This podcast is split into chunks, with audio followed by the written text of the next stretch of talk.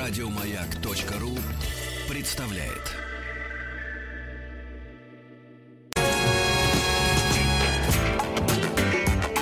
Сергей Стилавин и его друзья. Пятница.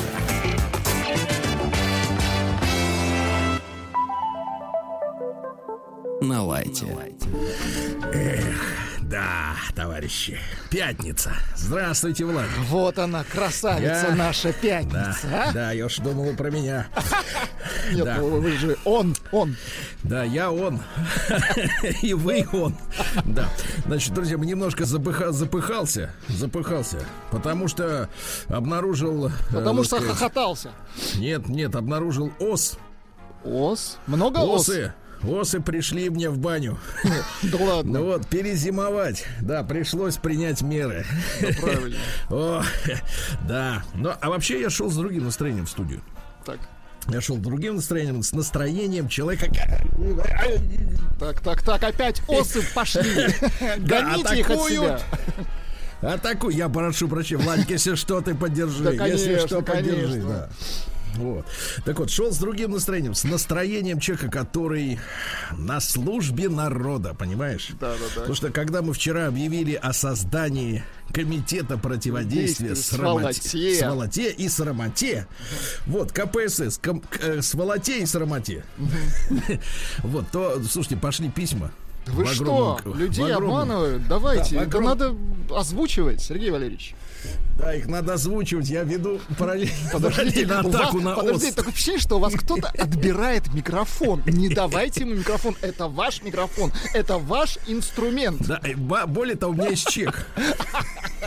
Ну, давайте, более, давайте перебьемся. У нас есть письмо, естественно. Давайте.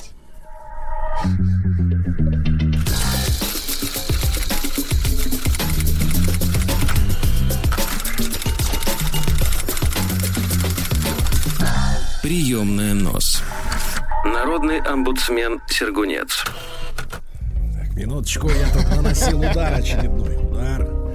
Как говорится, 12 сталинских ударов. Вот да. сволочью-то атаковала. Гоните их. Да, да, где-то гнездо придется его, так сказать, ворошить. Да, Прищучить. чувствую, чувствую нашествие. Так вот, товарищи, получил, давайте я буду в день по одному письму. Ну, конечно. Ну, чтобы, так сказать, не было ощущения, что, Что в, совсем стране, всё в стране только мошенники. Да, но тем не менее, на заметку, значит, э, прислал, прислал мне письмо Евгений Бессонов. Вот, доброе утро. Э, Недавно попал на 13 тысяч 600 рублей на сайте мошенников. Ничего себе. Сайт, давайте вот будем вести рейтинг Попадалова, правильно? Да. Так, значит, сейчас минуточку. Зараза. Гасите, гасите, прям вот, не знаю, рукой. Чем Да, рукой ногой. опасно. Не, никогда не делайте это рукой. Микрофоном. Никогда. Нет, микрофоном тоже не надо. Пригодится. Микрофоном не надо, пультом нет, так, компьютером нет, телефоном нет. Вот, значит, э, курткой. Вот чем. Курткой, товарищи. Ведите борьбу курткой. Вот подсказывают дымом гаси их. Дымом тогда я не буду видеть текст. Хотя можно было бы растопить баньку, конечно, до красна. Э, Сайт сделан довольно профессионально, пишет Евгений. Я не новичок в интернет-торговле, но и то не сразу понял, что это мошенники. Причем сайт один и тот же, а меняют постоянно его адрес. Ну, то есть вот э, строчку... Ну, понятно, да. Прищучили. где. Да-да-да. Вот это и давайте я по буквам Э, Цифромир Про, то есть э, CIF э, э, ну то есть по-разному это все можно написать, естественно, по-разному, да, и другие. Отправляю скан с этого сайта. Я знаю еще людей, которые отправили им деньги. Когда я перевел деньги, мне перезванивали с питерского номера. Номер такой 425 6033. Может, кого-то предупредите об этих мошенниках. Адреса сайтов, еще раз повторюсь, они постоянно меняют, но в интернете их можно найти. Ну, ф- по, по крайней мере, скан, который мне прислал Евгений, э, свидетельствовал о том, что продавали со- смартфон Гнусмос. М, Ну, понятно. А, вот. Гнусмос Galaxy, понимаешь ли, с памятью 64 гига.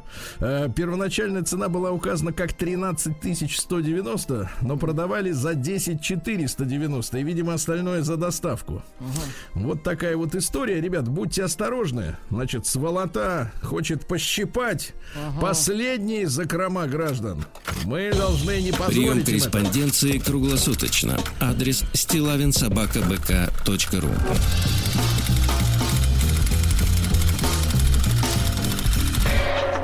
Фамилия Стилавин 2 Л. Так, ну и мы с вами же должны все-таки, товарищи, дочитать Да-да-да, мы что-то там не дочитали, но я уже забыл, на чем мы остановились. М, Какой вы вот, как, как вам я хорошо вот такой, живется. а ведь да-да-да. вам- Просто если жить с этими письмами в голове, Сергей Валерьевич, я перестану ходить на работу.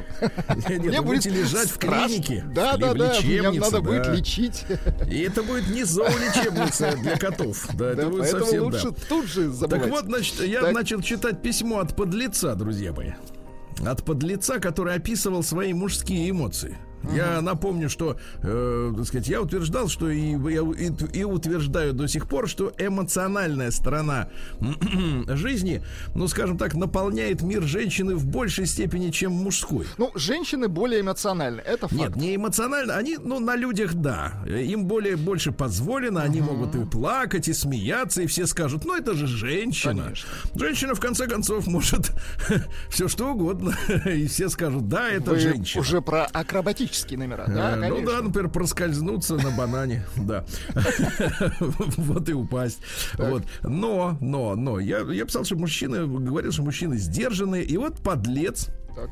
описывает ситуацию, когда на 23 февраля женщина со своей скромной зарплаты в 20 тысяч покупает ему под лицу целый пакет мужских подарков на пятерку, а мужу вонючую пенку для бритья.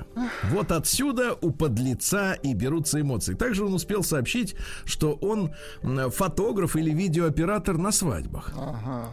Дальше продолжаю. Значит, как подлец бахвалится. Если подобного нет в вашей веселой жизни, в вашей написано с большой буквы, значит, подлец метит прямо в Сергея Валерьевича.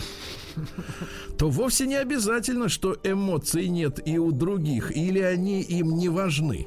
А дальше, э, значит, эмодзи с божественным нимбом. Знаете, есть такой с кружком голубым. да. Вы еще скажете, ну, проскакала на тебе. Проскакала. О, какая грязища. Проскакала Есть же на тебе. песня у ДДТ «Проскакала». Тара-тара-тара-та. Да? Ну, Точно. глядя на... Нет, не об этом речь. На клип, я имею в виду. Ну, проскакала на тебе, молодая, всю ночь или простояла в ожидании час на морозе на остановке, когда у тебя сел телефон. Что тут особенного?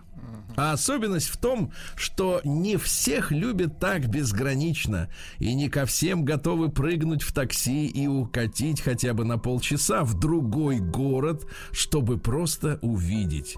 Какой Пропенку для бритья. Давайте дальше. да. А про пенку для бритья и подарки из фикс прайса или близлежащего магазина, ну, чтобы не сильно заморачиваться, я примеры уже привел. Парни, посмотрите, где куплен ваш, ваша пенка. Если Неужели- фикс прайс, то то хорошо. Значит, не переплатен, не переплатили. С девушками, похожими на снегоуборочные машины, что гребут только под себя, конечно, никаких эмоций не испытаешь. Да они там и нафиг не нужны.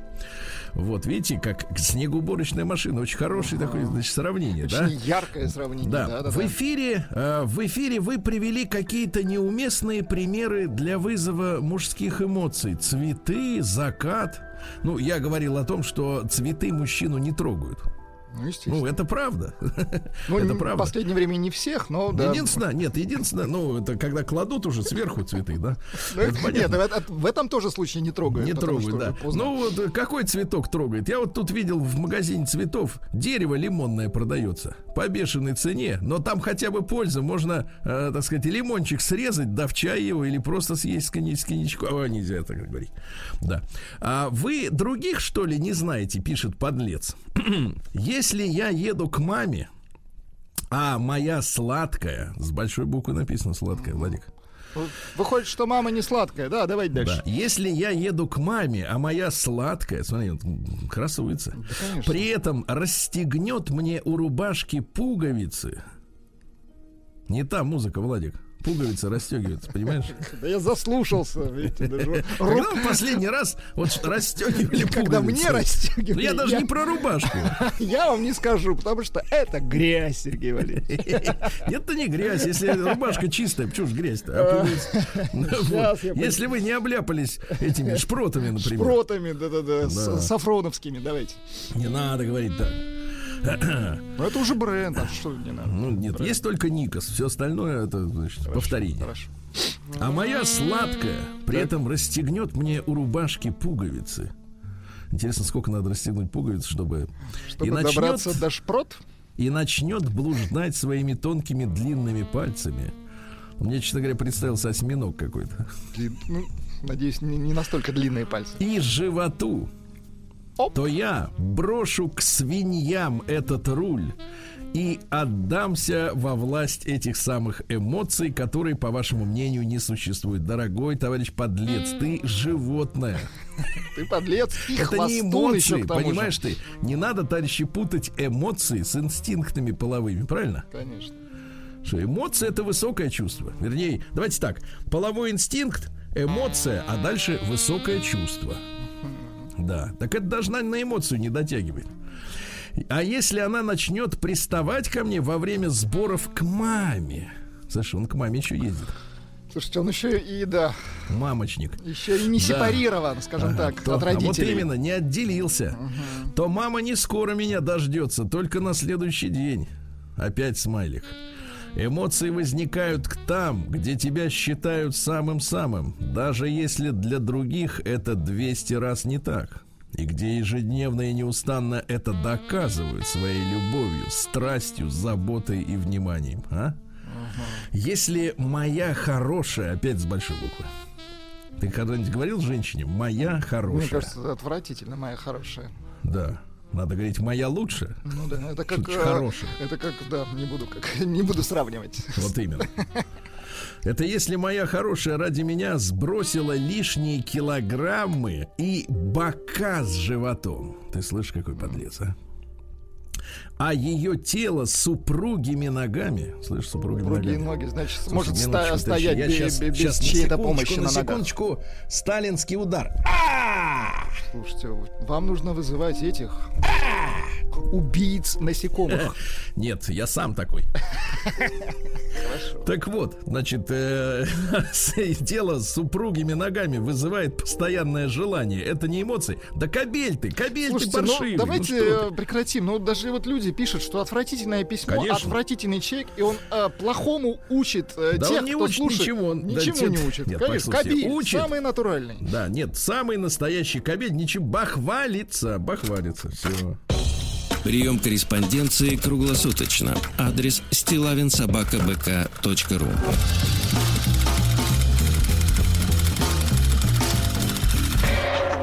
Фамилия Стилавин 2 Л. Но, товарищи, я получил письмо, ну, я скажу так, долгожданное от нашей, э, так сказать, эфирной подруги. Бывает и так в жизни мужчины. Вот, э, подруга по переписке. Так, так, так. Очень Пейн. Помните, был такой, э, так сказать, как там по-английски-то письмо? Мейл. А, мейл. Вот. э, Значит, ну, вы другой фильм смотрели все-таки. Нет, Пейн это другое, да. Это, Это май- боль. майор Пейн. Так вот, от нашей подруги Виктории. Э, Периодически. Вам не надо вспоминать, э, не надо, потому что вы, в что мне не принципе, станет нехорошо, да, конечно. вы будете нехорошо себя чувствовать, а можете нажать не ту кнопку, с опять какая-нибудь шмурдяк какой-нибудь вот случится, и, значит, не надо. Заголовок у письма есть. Вот я люблю, когда у наших слушателей сами э, в, в сабжекте, ну вот в теме письма помечают, э, чему они, значит, хотят э, посвятить свой текст. Текст такой. Как взрастить барахло? Очень хорошо. Вот Давайте. слово ваше, кстати. Я про невзрастить, и не про как. Значит, э, э, в скобках женщина руководство к обезображиванию. Ох, ничего себе, давайте. Сергей, приветствую вас и команду Сидра. Сидра. Long time no see. Текст на английском. На чистейшем. Давненько не видывали ваши глаза моей писанины. Итак, после более чем полугода молчания я продолжаю свою подрывную деятельность по разоблачению наших женских пороков ради нашего же женского блага. То есть, смотрите, когда я разоблачаю, меня называют сексистом.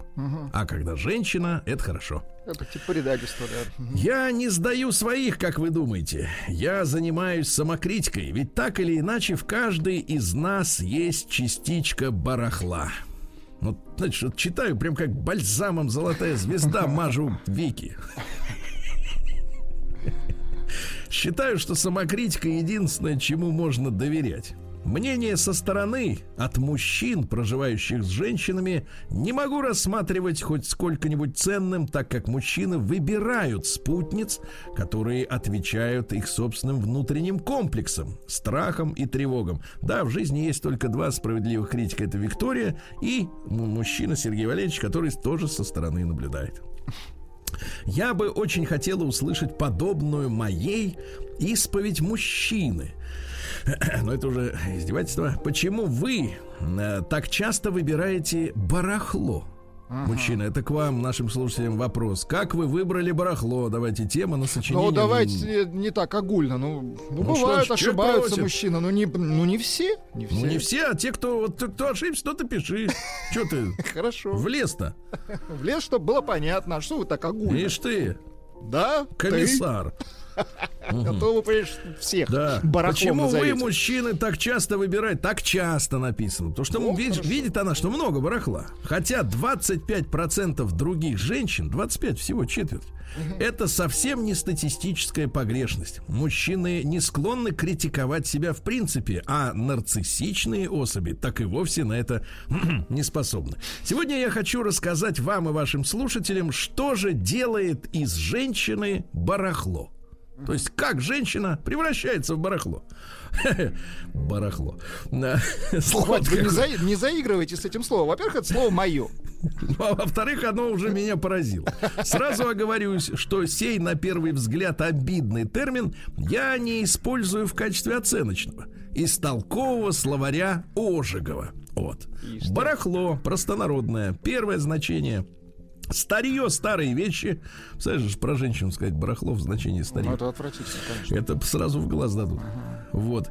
Так, дальше. Э, э, о ком второе. Так. О ком о ком чем-нибудь, о ком-нибудь чем-нибудь плохом, негодном. Уменьшительно-уничижительная барахлишка. Угу. Вот, ну и так далее, так далее. Э, к сожалению, вся история человечества с момента появления института частной собственности сделала из женщины аппендикс мужчины с четкими и вполне однозначными функциями обслуживания быта и рождения детей этого самого мужчины. Таким образом, барахло – это общее отношение к женщинам как к роду, ненужное в принципе, если только не, испол... не исполняет те две функции, которые я обозначила, пишет Виктория. Итак, как же рождается барахло? Им или им становится, или его создают – Спешу разочаровать бородатых мракобесов, традиционалистов и ниже с ними. Барахлом женщин делают в первую очередь, а теперь внимание, Владик. Так.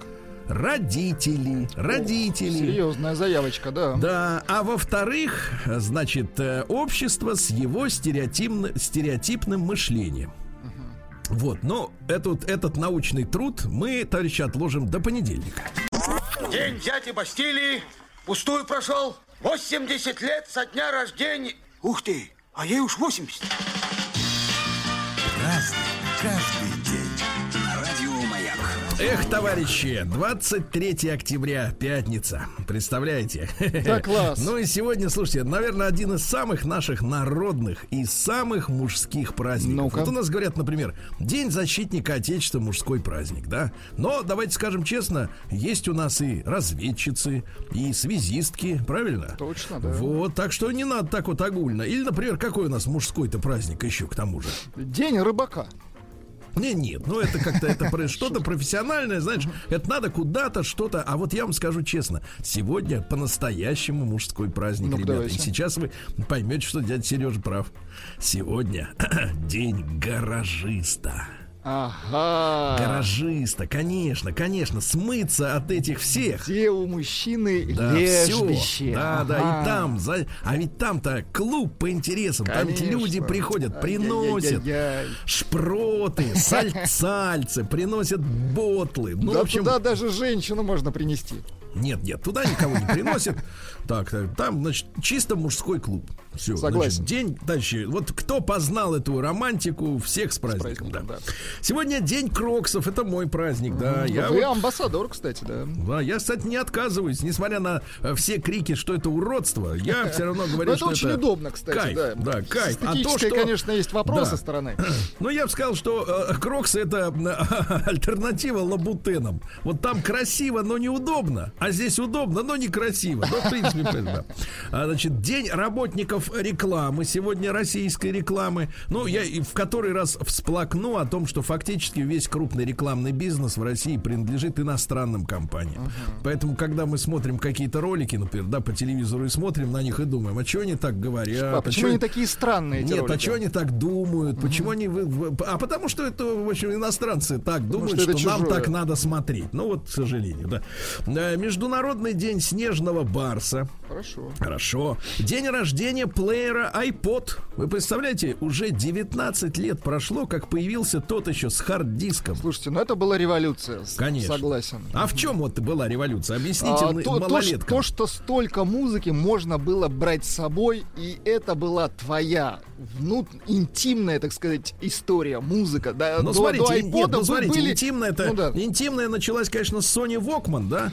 Но Э, там когда неудобно, при- там кассеты, там, ну сколько ты возьмешь с собой кассет, Сергей Валерьевич? Ну, ну, Любимую одну. Ну да, одну. А здесь... Да вообще, ты знаешь, а я здесь знаю вся песню твоя хорошую. коллекция, реально Ха- вся Нет, твоя- вот Ну, Владик, да. минуточку, вот я знаю хорошую песню. А песни довольно одной, чтоб только о доме в ней пелось. Да. Нет, такие, как вы, да, вам Волкман. Да. Дальше день, э, день под названием «Шлепни надоедливого коллегу». Ничего себе. А Ну, если я, коллега Ну, надеюсь, не плеткой. Надеюсь, не плеткой, да. А Во, во всех смыслах этого слова. Ну и, наконец, сегодня ваш любимый праздник, Владик. Вот я начал со своего любимого, а ваш ну, формулируется, я Ну, понял, давайте, следующим образом. День отбрасывания хвоста. Чего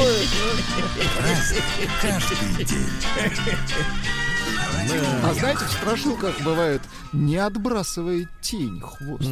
Да, да, да, да.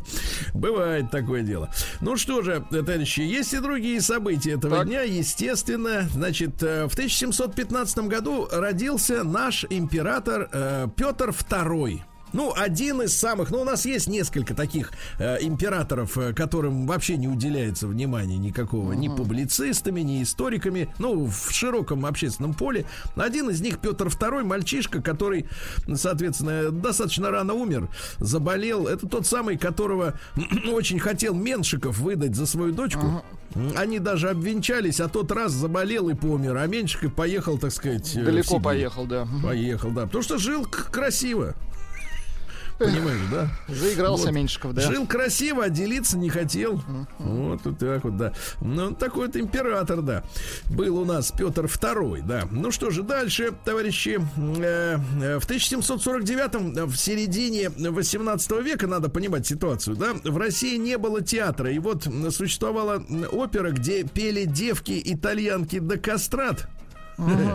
Вот, был также немецкий театр. А вот в 1749 году Соответственно, вот Сенат приказал, э, чтобы жулик Гильфердинг э, вот э, в представлении комедий и опер в Москве, Петербурге, Нарве, Ревеле, Риге и Выборге э, дал привилегию, э, так сказать, э, такую же, как дали Сиг, Сигизмунду. Господи, Короче говоря, слушайте, слова все это пришло, все это пришло э, из-за немцев. границы. Точно. Да. У нас театров отродясь не было. Но это же чувствуется Ну, по посещаемости. Да и все, да. Не, ну что, неужели идти на спектакль, где, так сказать, э, про Михаила Сергеевича рассказывают, как там все классно? Ну, неужели, ну что вы, ну как, как э, это самое, спектакль не наш, наш это клоунада, правильно? Нам надо, чтобы было весело. А В 1769-м м, трехколесная паровая повозка, это предок автомобиля, впервые развил скорость в 4,5 километра в час. Серьезно. Но тогда люди еще не испугались, они подумали, а, какая-то ерунда, ну и ладно, да.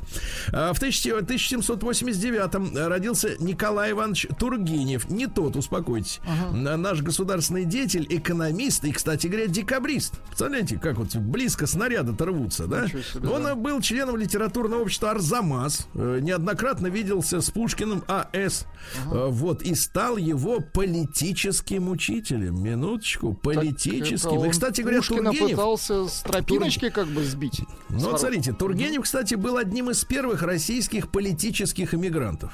Сегодня ведь иммиграция носит какой характер? Ну, самый пошлый, то есть экономический.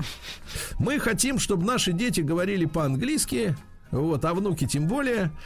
И хотим, чтобы все было э, чики п- п- Не, пыки. ну на стрик капусты надо сваливать, ну чтобы Да, не ну, прищучили, да? значит, воровская или Ну, просто да, да. экономическая иммиграция. А тогда люди из-за убеждений уезжали, понимаете? Потому что здесь им э, был ки- кирдык. Вот. А сейчас убеждения, ну где они? Поднайдите мне хоть одного человека, у кого есть, Да так сказать, какие-то убеждения, да, где? Есть люди, но вот так в широком, я среди обывателей,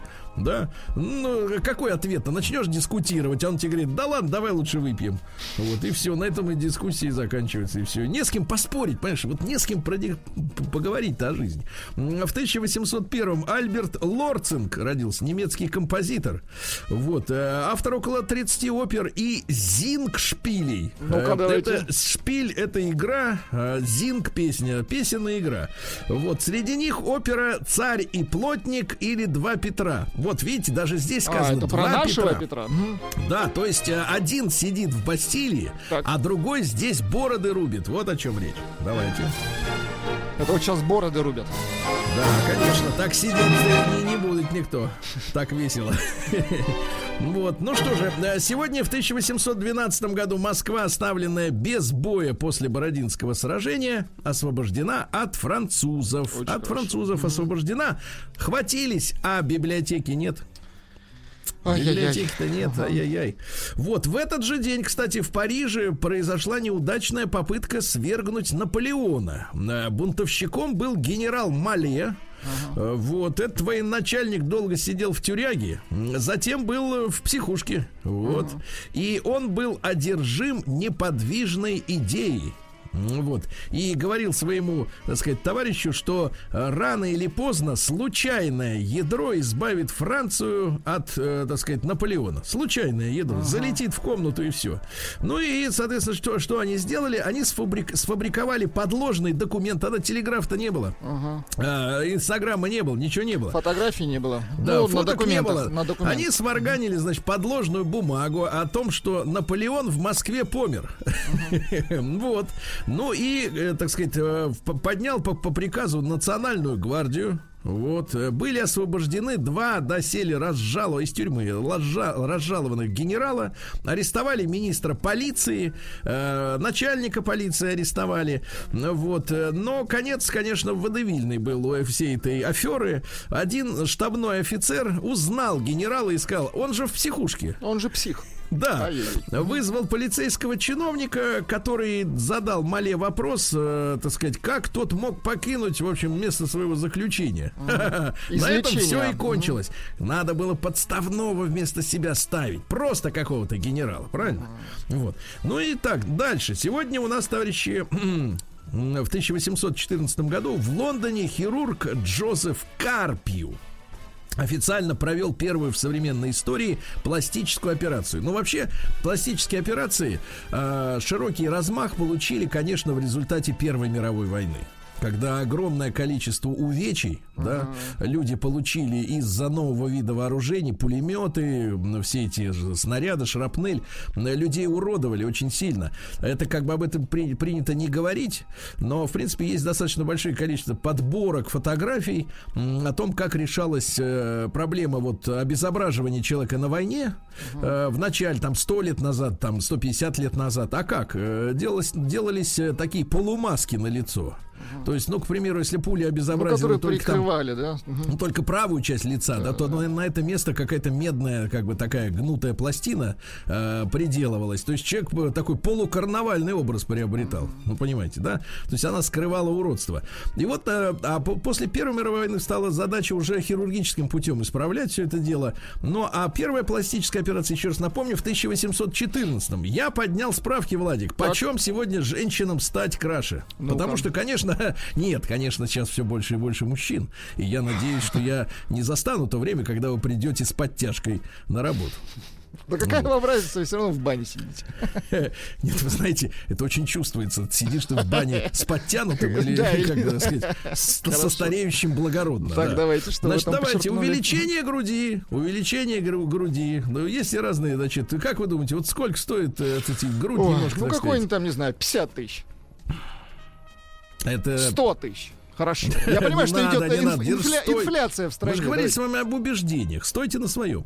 Ну что, Хорошо. А, значит, э, в одной из московских клиник от 155 ну, тысяч. примерно. Да. Но это от. Я от, так да, думаю, что это одна да? штука. Одна штука, одна штука. Так 300, значит, да? исправить уши. Вот некоторым, знаете, не нравится, как у них уши. Торчат, например. Ну, не знаю. На самом деле, это сегодня, э, сегодня вот я вот смотрю, вот люди делают татуировки, например, да? Ну, для чего? Ну, наверное, хотят какой-то оригинальности, потому что им кажется, что они похожи на всех остальных. Ну, как версия, как версия.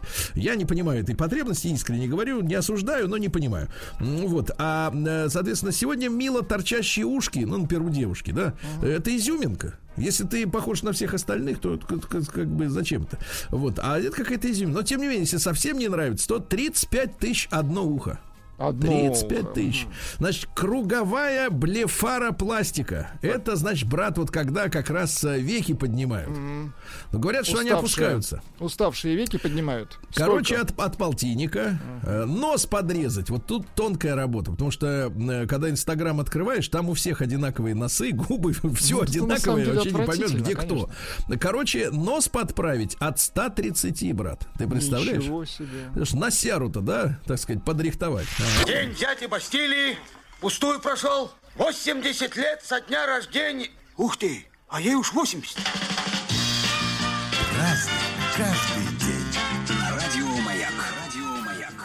Так, так, товарищи, минуточку, секундочку. Я вам еще пару слов буквально о хирургии скажу. Давайте. Потому что мужчинам, которые, вы знаете, вот женщина же очень любит говорить, мужчина должен брать ответственность, да? Что mm-hmm. такое ответственность? Это вот э, когда к вам придет однажды в самый неподходящий момент, вы, например, в гараже или на рыбалке, так, так, так. и говорит, милый, дай мне 130 тысяч нос подправить. Uh-huh. Вот. Так вот, есть еще... А он абдо... ответственно тут же отслюнявит. Да, перенос пупка на другое место. Да ладно, есть такое? Да вы что? Это вообще дичь. Нет, не на спину, это дороже. Ну просто на, на другое. Какая жесть. Помните, я вам рассказывал, что в, в элитные танцевальные клубы принимали женщин, так там должен быть равносторонний треугольник между, так сказать, ну, да, да, и да, вот да. если угу. пупок не на месте, его можно передвинуть. 288 э, тысяч рублей. Ну, серьезная операция. Передвинуть конечно. пупок. На, на лоб, например. Ну и, наконец, по интимной части. Давайте. Кстати, указывается, что местная анестезия. 55 тысяч рублей, так сказать, подработать немножко. Да, да. А в 1846-м Александр Андреевич Архангельский, наш хоровой дирижер и композитор. Дайте к нам, пожалуйста, дирижер. А чего, чего? Это... Вот, он, дело в том, что, смотрите, музыка, музыка. Вот, он э, первым ввел в русское церковное пение женские голоса. Так, кажется, Понимаете? нашел. Ну-ка. Вот, давайте. Хорошо. Я вот сейчас искренне скажу, товарищи, нам очень не хватает в эфире, в целом, в эфире такой музыки. Потому что если в такой, я имею в виду не, не только религиозный, да, но безбитовой. Uh-huh. Когда нет вот этого все время вот это вот все. Ну, да, нам этого не хватает. И люди практически разучились, да, слушать подобную музыку. Ну, чуть-чуть, вот, да, чуть-чуть. Без бита. Прекрасно, просто вот прекрасно. А, Альберт, э, Аль, нет, извините, Альбрехт, Альбрехт Пейпер, э, значит, в 1889 родился немецкий педиатр, он доказал так. первым, э, что ребенок э, внутри мамочки mm. реагирует на внешние раздражения и бьет ножкой, mm. например, в ответ на бесящие его звуки автомобильного клаксона. Если ему что-то не нравится, ну правильно. Да, да, да. Вот сегодня в 2014 году в Москве открылась Щука, Щукинское театральное училище. Там есть, у них же у театралов там есть Щука, есть что еще-то есть? Лебедь и рак есть. А, Гик нет, есть, да, все есть, все есть. Значит, э, Щукинская школа в чем заключается, да? Во-первых, четкая логическая последовательность изучения элементов актерского мастерства. Uh-huh. Понимаешь, четко все, что было. И э, вот, значит, э, целый учебный год, второй курс отдан э, подходу к сценическому образу. Понимаете, uh-huh. да? Вот, например, Ролан Быков, Андрей Миронов, Василий Ливанов, Александр Калягин. Чувствуете Слушай, школу? Ну, гениально, вот. гениально. Актер, вот видите, какая школа. Вот именно. Но вы не ходите, не надо, вам не, не нужно. надо, не надо. Да и вам без, тоже не без, стоит. Без подтяжки а можно руку возьмут, застудить, да. Сергей. Согласен. Конечно, согласен. конечно. Джани Радари, замечательный итальянский детский писатель, да. который критиковал э, западный строй. Поэтому у нас его печатали. Очень любили. Ну, давайте я вам прочту стихи. Давайте. Чичо в подвале живет у помойки, спит на скрипучей, расшатанной койке. Стол хромоногий да табурет, больше в подвале мебели нет. Хорошо. Да. Или, например, давайте я вам э, прочту еще строчки. Цвет свой особый у каждого дела. Вот перед вами булочник белый, белые волосы, брови, ресницы. Утром встает он раньше, чем птицы. Черный у топки стоит кочегар, всеми цветами сверкает маляр в синей спецовке. Под цвет небосвода ходит рабочий под сводом завода. Руки рабочих в масле и в саже. Руки богатых белее и глаже. Нежные пальцы, светлые ногти, нет на них копоти, масла и дегтя. Знаешь, пускай у них кожа бела, очень черны у богатых дела. Такой соцреализм. Нет, просто реализм. Жани Радари, да-да-да, наш, так сказать, да. Что же, сегодня Юрий Сергеевич Саульский в 28-м году родился. И композитор, и дирижер, и, и так сказать, ну, замечательный мужчина. Дайте нам, конечно. Сейчас, сейчас, вот, Что наверное, это листья, как записки. Очень красиво. С какой-то грустью неземной. Так кто не терял друзей и близких. Ну, да. Я думал, что будет рифма с виски, но нет. Да, да, да. Мне тоже показалось, что песня про виски. Ну, да. да, да. Ну, вот это, понимаете, это испорченность вот с вашей стороны. С моей прозорливостью. Нет, и с вашей тоже, мне кажется. Да, да, да. Сегодня в 1942 году Майкл Крайтон родился. Американский фантаст, э, который придумал парк юрского периода. Кстати, он был как Киркоров почти. 2 метра 6 сантиметров. И продолжал расти. Очень хорошо. Ну, нет, он передал-то право Бедросовичу. А в 42 году Анита Родди Дик родилась. Э, ну, это героиня повествования Рустама Ивановича в Брендятине. Основательница сети магазинов косметики Бодишоп. Бодишоп? Бодишоп, да. Ну, вот, ну, бодишоп так бодишоп. Неплохо и нехорошо, да? И нехорошо. Ты говорите вот так. Нехорошо. И нехорошо. Да. Хорошо. Или так, ну хорошо, хорошо. Вот так еще говорят. Да. Вера Ильинична Матвеева, поэтесса, Барт в 45-м родилась. Вот давайте я вам строки прочту. Может быть, они даже актуальны будут. Я так хочу весну. Она мне снится по ночам. Она похожа на печаль и на веселье. Я так хочу весну, чтобы себя умчать умчать. Надежд ручьями в океан везения. Ну, вот она, женская вот, такая, да, нутро. Да, хорошо, ручьи-то понятно хорошо. какие. Какие ручьи-то. Я вот, вам потом э, расскажу про ручьи. Не надо рассказывать, я визуально себе представляю достаточно хорошо. Сегодня в 84 году пленум ЦК КПСС, но это контора была такая мощная, э, принял программу переброски на юг сибирских рек. Вот это, конечно, фан- фантастическое а, ну, решение. Да. Перед началом перестройки, в принципе, это стало э, таким ну, в общем-то, шагом, который сплотил, сплотил э, все оппозиционные силы, говоря современным языком, да. Ну, вообще, еще в 1948 году российский географ, академик Обручев о такой возможности писал Сталину, но Сталин был не дурак, он проигнорировал, проигнорировал, да. Но, тем не менее, эту бумажку достали и говорят, а давайте-ка мы сейчас повернем. Угу. А, интересно, как было бы сейчас вот здорово, если бы они построили, потом вот представьте себе, разваливается союз, да? Угу. В принципе, можно было бы это самое перекрывать. Вы говорит, если, говорит, не вернете нам долги, мы вам раз и перекроем. А, вот, да. Ну и сегодня в 85 году по указке партийных работников в Москве начала функционировать московская рок-лаборатория. Угу. То есть вот как бы создали-то сверху это дело, ты понимаешь? Вот это чувствовалось. А с виду, а с виду вроде как независимый рок. Да. Ага.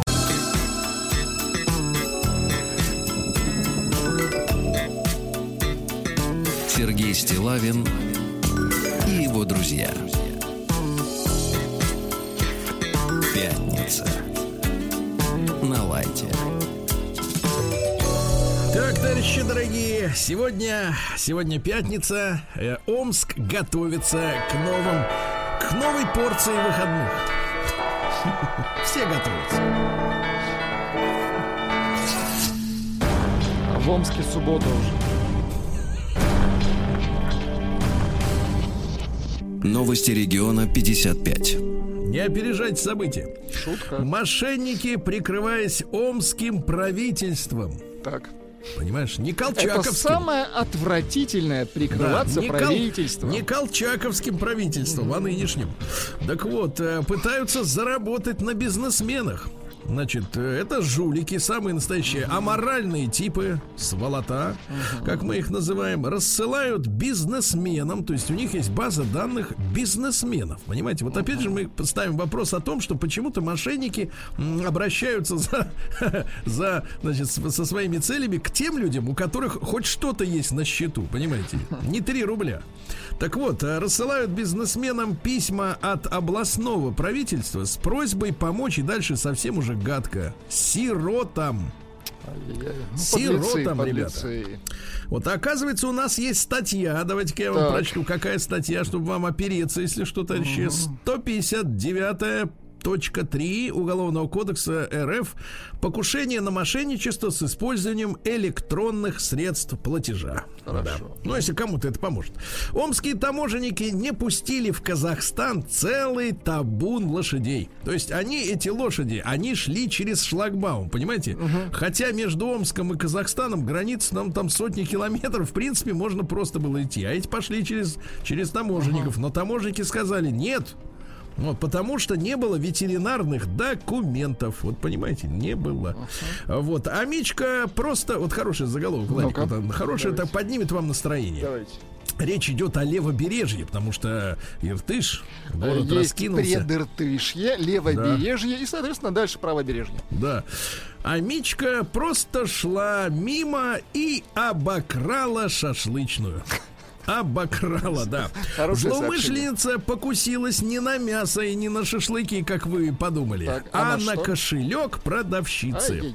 46-летняя продавщица жарила с утра до ночи. вот, а потом оглянулась, смотрит, прошла женщина, минус 3000 рублей, вот представляете.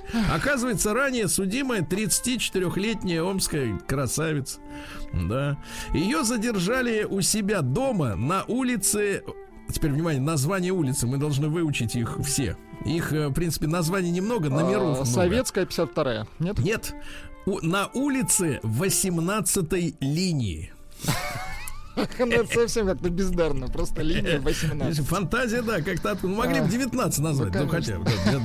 А, по Домском, вот это страшная новость, да, товарищи. По Домском на год раньше срока отремонтировали дорогу. Так, слушайте, а это вообще законно? Вот, вот, вот, вот. Это очень правильный вопрос.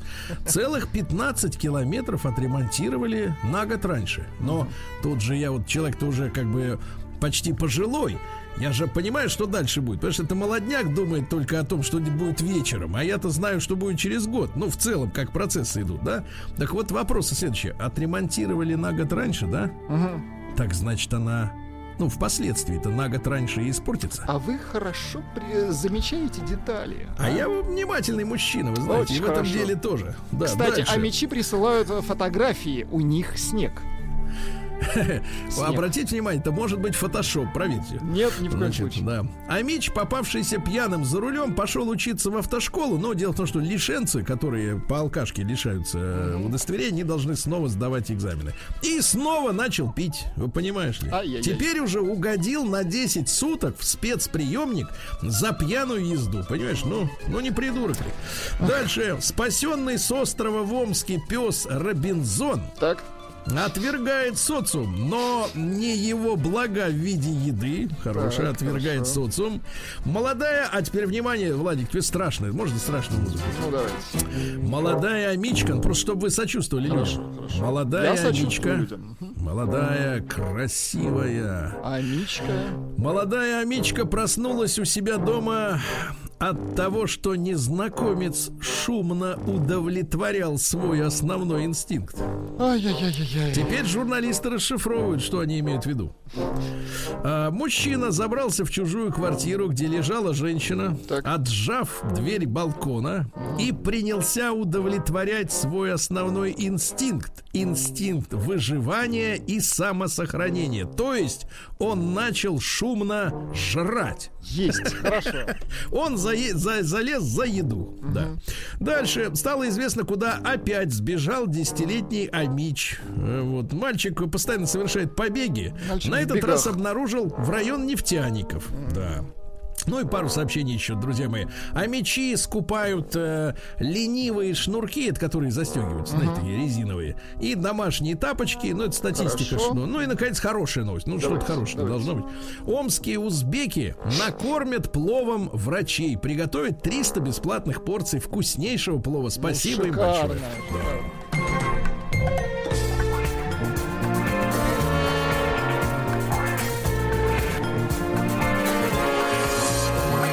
Сергей Стилавин и его друзья. Пятница.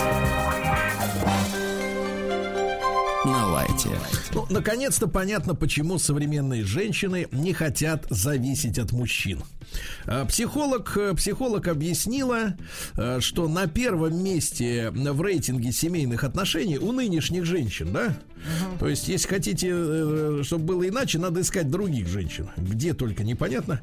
Ну Вот на первом месте в рейтинге семейных отношений у наших женщин это гибкая модель, которая подразумевает свободную передачу лидерской роли между супругами.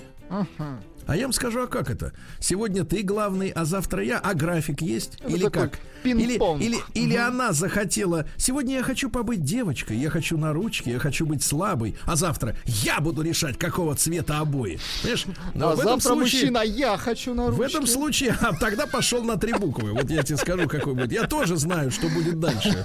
Дальше у российских родителей на- новость читаю, как, как написано. Давайте. У российских родителей пригорело из-за слишком женственного Кена.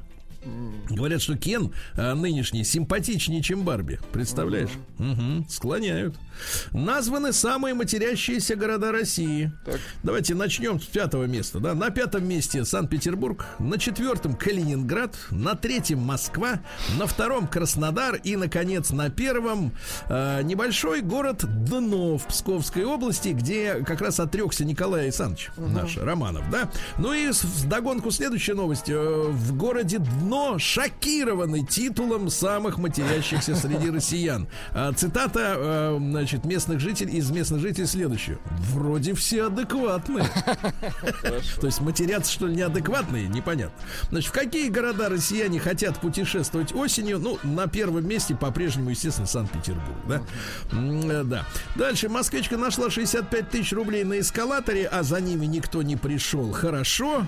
Вот. Ну и что? Значит, причина раскрыта, почему россияне любят носить зимой черную одежду, только черную. Оказывается, россияне это самый любимый цвет и у мужчин, и у женщин. Вот, но девушки еще могут себе позволить розовые и бежевые, а мужчинам нравится иногда еще белый и красный, но самый любимый это черный. А теперь мотивация, товарищи. Так, Черный цвет ассоциируется у большинства россиян с элегантностью и уверенностью в себе. Угу. Вот, ну и давайте еще э, пару, пару новостей. Во-первых, конечно, опять у нас проблемы с Гуглом. С Гуглом, да?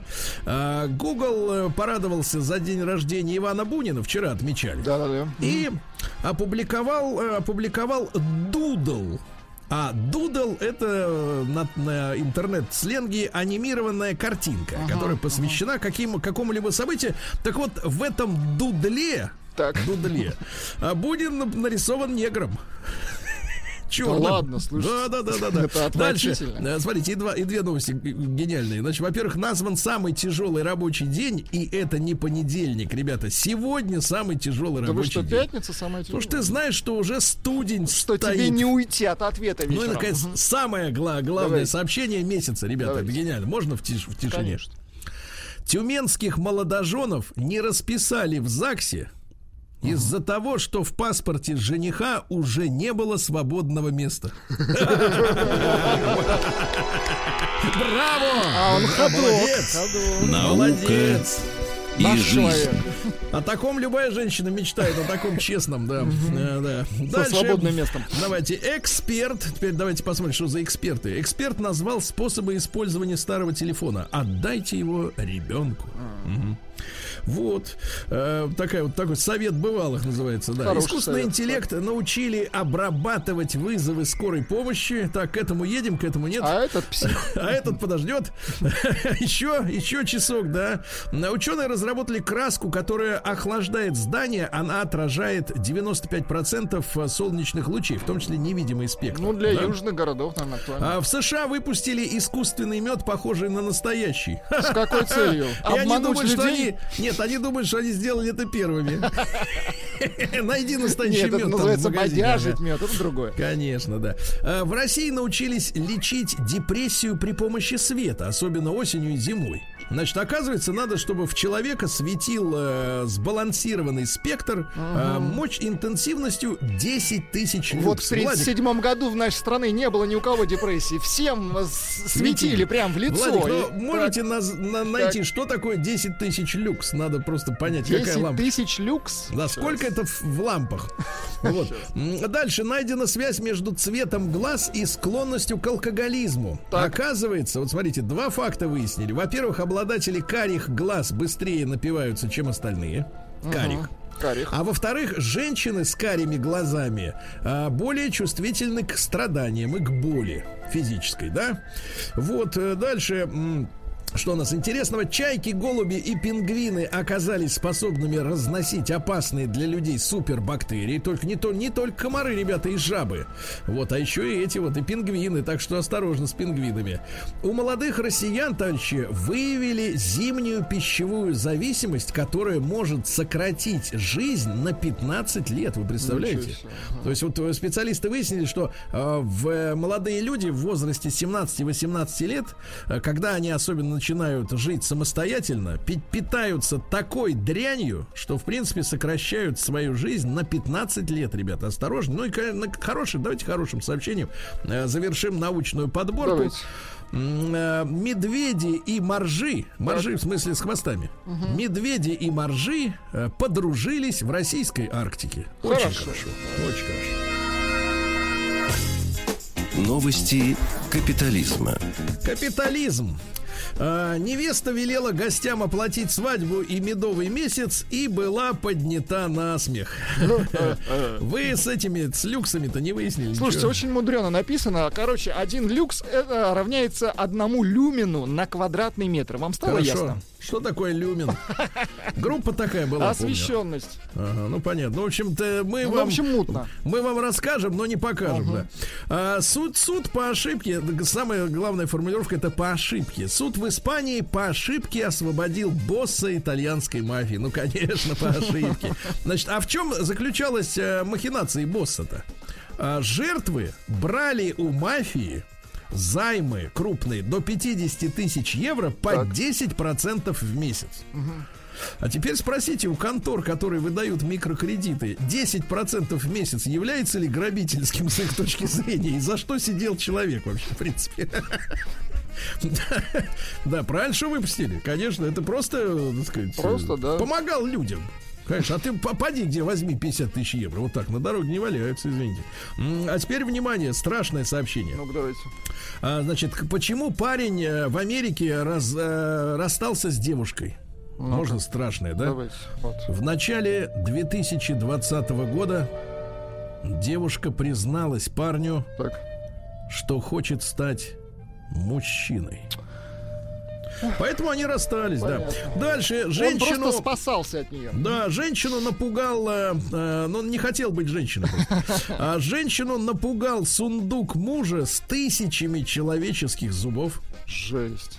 А бывшая стюардесса 33-летняя, когда она была 33-летней э, 10 лет назад, занялась любовью с 15-летним школьником. И через 10 лет ее приговорили к 18 месяцам лишения свободы. Подтянули. Да, хотя мальчик-то уже вырос. Вот, да.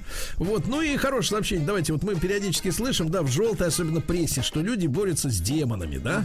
И ко, всему это относимся как-то со смехом. Фильм Константин для нас это как бы, так сказать, ну, какая-то сказка. Так, вот, смотрите, в американском штате Флорида Так. полицейский захотел изгнать из сына демонов, Так. выдал своей дочери винтовку, бронежилет и кевларовый шлем Так. и приказал стрелять во всех, кто приблизится к их дому, пока он не выгонит демонов. Прекрасно.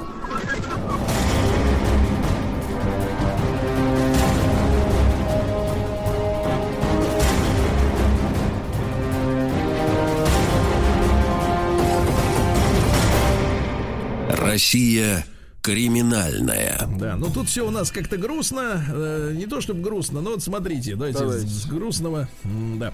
Ну, э, это вообще не буду читать. Пятница день тяжелый, А, но уже. Ну, из хорошего давайте. Из хорошего. Э, Пьяный лихач на БМВ устроил гонки с полицией на машине без одного колеса. Видите, какая машина? вот Может а. ездить без колеса, потому что полный привод. Вот видите, Владик, да. Вот. А почему угонял-то? Потому что спешил извиниться перед своей девушкой. Какой романтик. Представляете, вот то есть, если мужчина, например, э, подлец, да, э, и не извиняется за гадости, то он э, здоровый, живой Он и, приличный человек. и на А свободе, да-да-да. на свободе. А если совесть есть, он в тюрьме. Вот так вот. Шутка.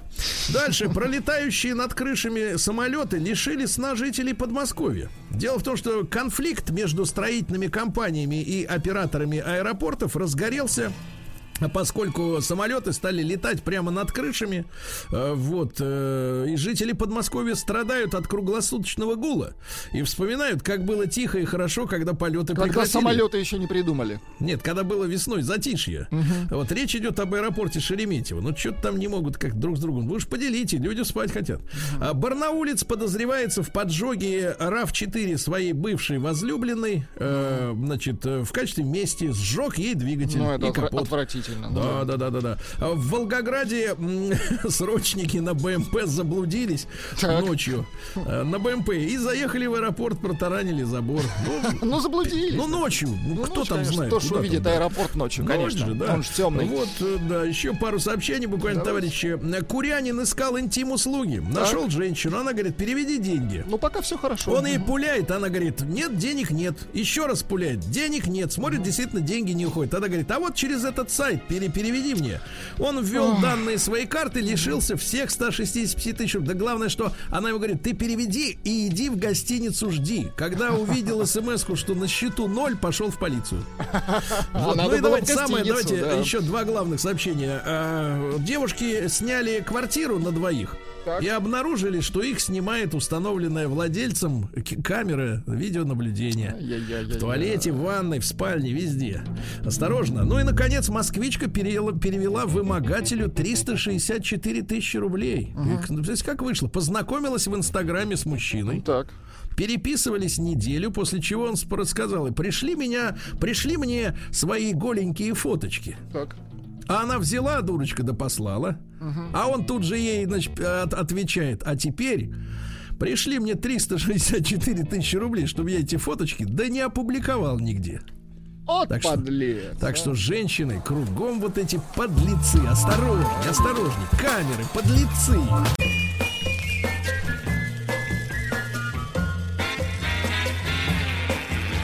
Новая музыкальная программа.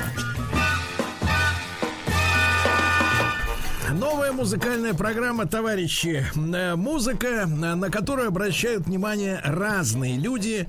Ну, например, такие разные, как Владик, да? Да, да. И сегодня, я так понимаю, вы привлекли к ответственности нашу Сашеньку, Ну да? а куда деваться, да? Ну, она, пока Сашенька? у нас... Сашенька здесь с нами. Доброе утро, Сашенька, доброе да. утро. Вот. Сашенька, Вот это, здесь. Сашенька это белокурая, высокая, красивая девушка, да. Я бы сказал, молодая женщина. Вот, ну не знаю, давно не видел. Категорически молодая, Да, ничего не изменилось. высокая, да, сегодня в прекрасном настроении. Хорошо, это жаль. Э, Сашенька, Ну, это да, Са- к пятнице, надо бы уже утомиться. Вот сегодня была новость, ты же сама ее нашла, что пятница это самый тяжелый рабочий день недели. Значит, Сашенька, мы с твоими музыкальными-то вкусами пока не очень хорошо знакомы, а, как я понимаю, в такой женщине мож- могут скрываться какие угодно Тараканы. излишества. Вот. Давай Ну, к нам расскажи. не набрасывайте раньше времени. Сашенька, что за трек? Расскажи. А, это на самом деле я просто ехала сегодня на работу, и он у меня в рандоме вылетел. Тихо, тихо, А, тихо. Погоди, ты же девочка. Ну как ты Э- говоришь, в Это рандоме вылетел? программка Типа я случайным образом из, из коллекции Сашеньки э, выбрасывает трек, правильно? Так. Вот это Спасибо, называется вот этим Владуля. неприличным Это словом. сурдоперевод или как мы это Ну, назовем? просто не все Это понимают. литературный язык Пушкина. Случайно трек, э, да, у тебя заиграл. Да. Из твоей коллекции. Так. И это канадский исполнитель. а, он прекрасный гитарист. Ну, мне так кажется, мне очень нравится. Зовут его Джордж Лич. А композиция называется I Miss You. То есть это без слов, правильно? Нет, там есть, есть слова, но их там не очень много. Она прям очень душевная. Слушаем.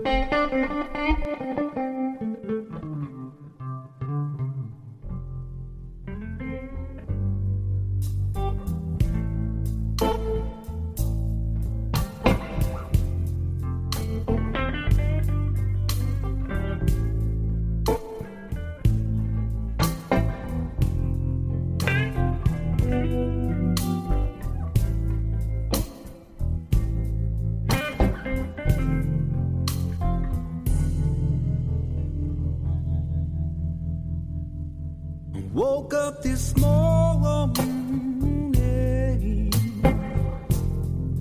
and I felt around for you.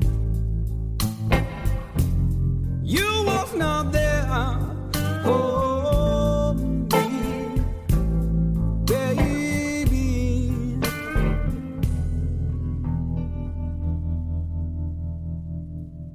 I can still smell your scent. In the air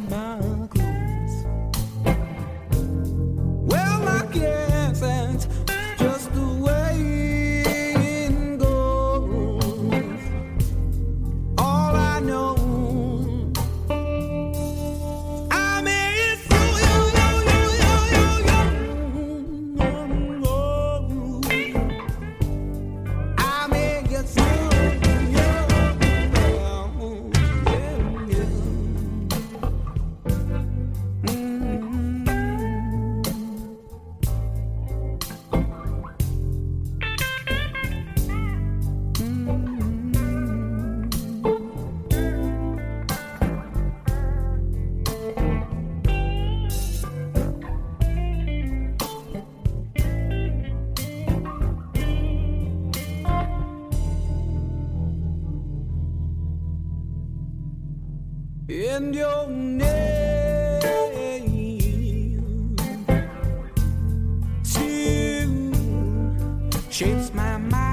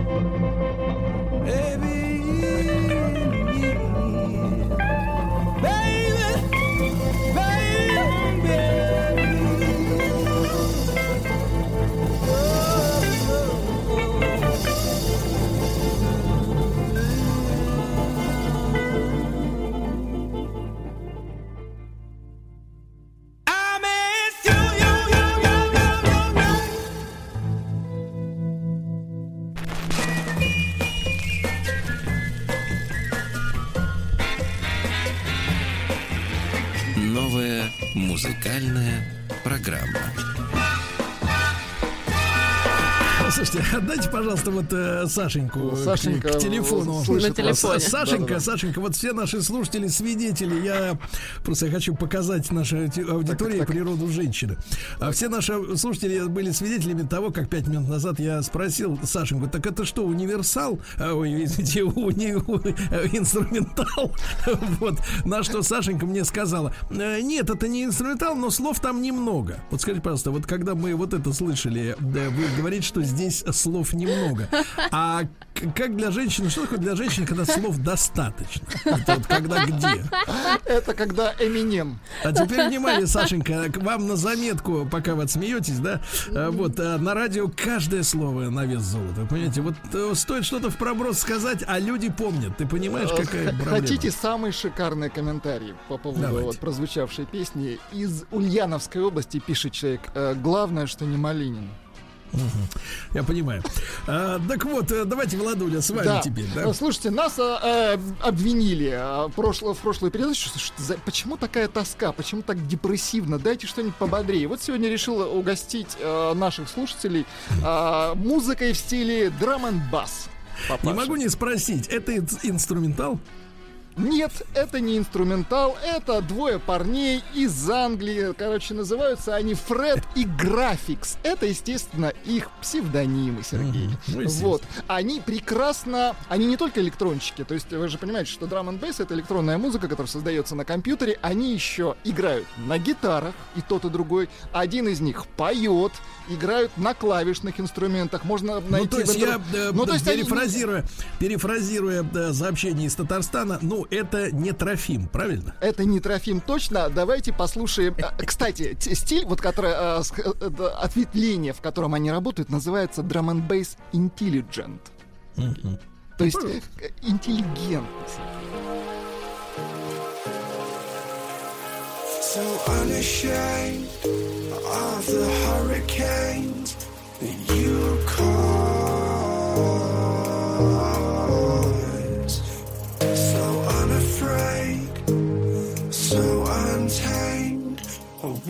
stop.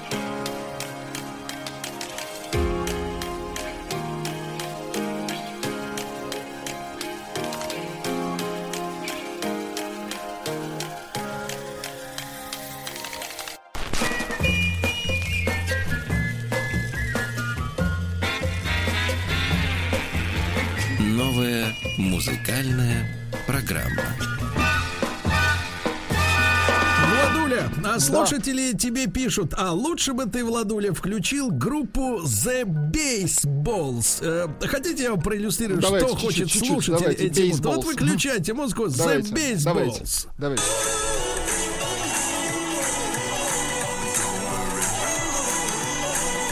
Это же Бобби Макферрин в дурацкой аранжировке. Это перепевочка, да. Да, я да, так да, понимаю, да. что перепевщики, бейсболс. Ну, друзья мои, я буду вас радовать э, действительно веселой, хорошей мелодией. И главное, и главное, Так. на немецком языке. Я так и знал, я так и знал.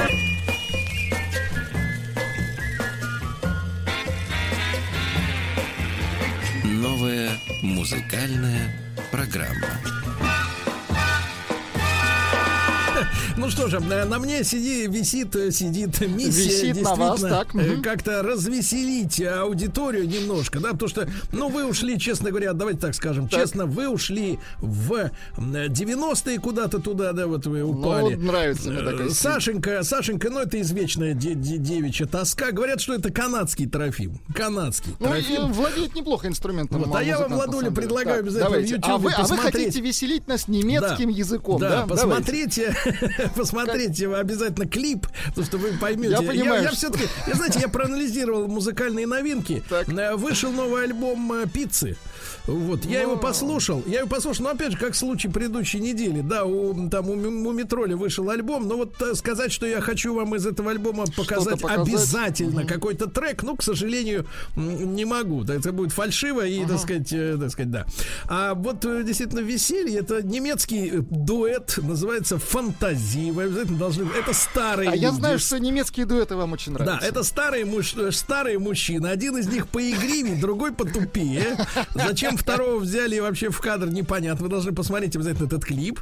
Значит, э, с таким названием была команда в 73 году. Они играли прогрессив, и после провала коммерческого группу разогнали. А эти держатся. Они выпустили очень много клипов. Э, Группа называется «Фантазии». Так. Э, Песня называется «Auf dem Tretboot». Это называется... стыдно, на- когда вы это а, приносите? Текст песни заключается в следующем. Значит, на, на, на водном велосипеде мы плывем в Гавайи. И там текст такой. Я перевел текст, там очень хорошая фраза во втором, э, втором куплете есть. Тут так красиво, что мы даже не пьем. Хороший текст на Тут немецком. так красиво, что мы даже не пьем. Пожалуйста. Очень хорошо.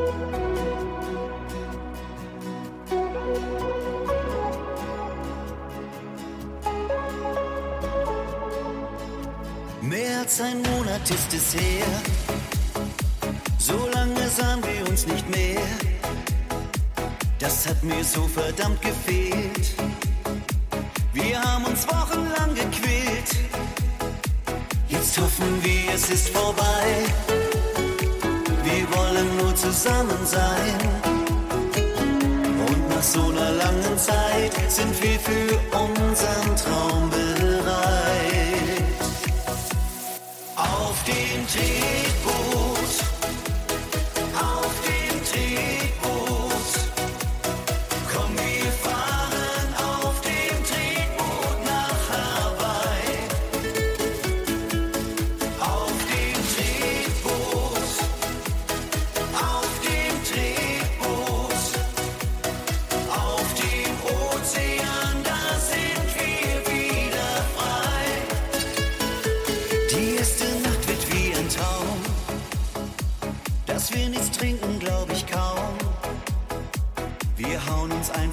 alles rein.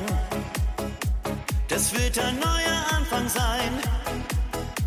Wir schauen uns alle ins Gesicht. Die neuen Funde stören uns nicht. Auch sie gehen irgendwann vorbei. Hauptsache ist jetzt, wir sind frei. Auf dem Tretboot,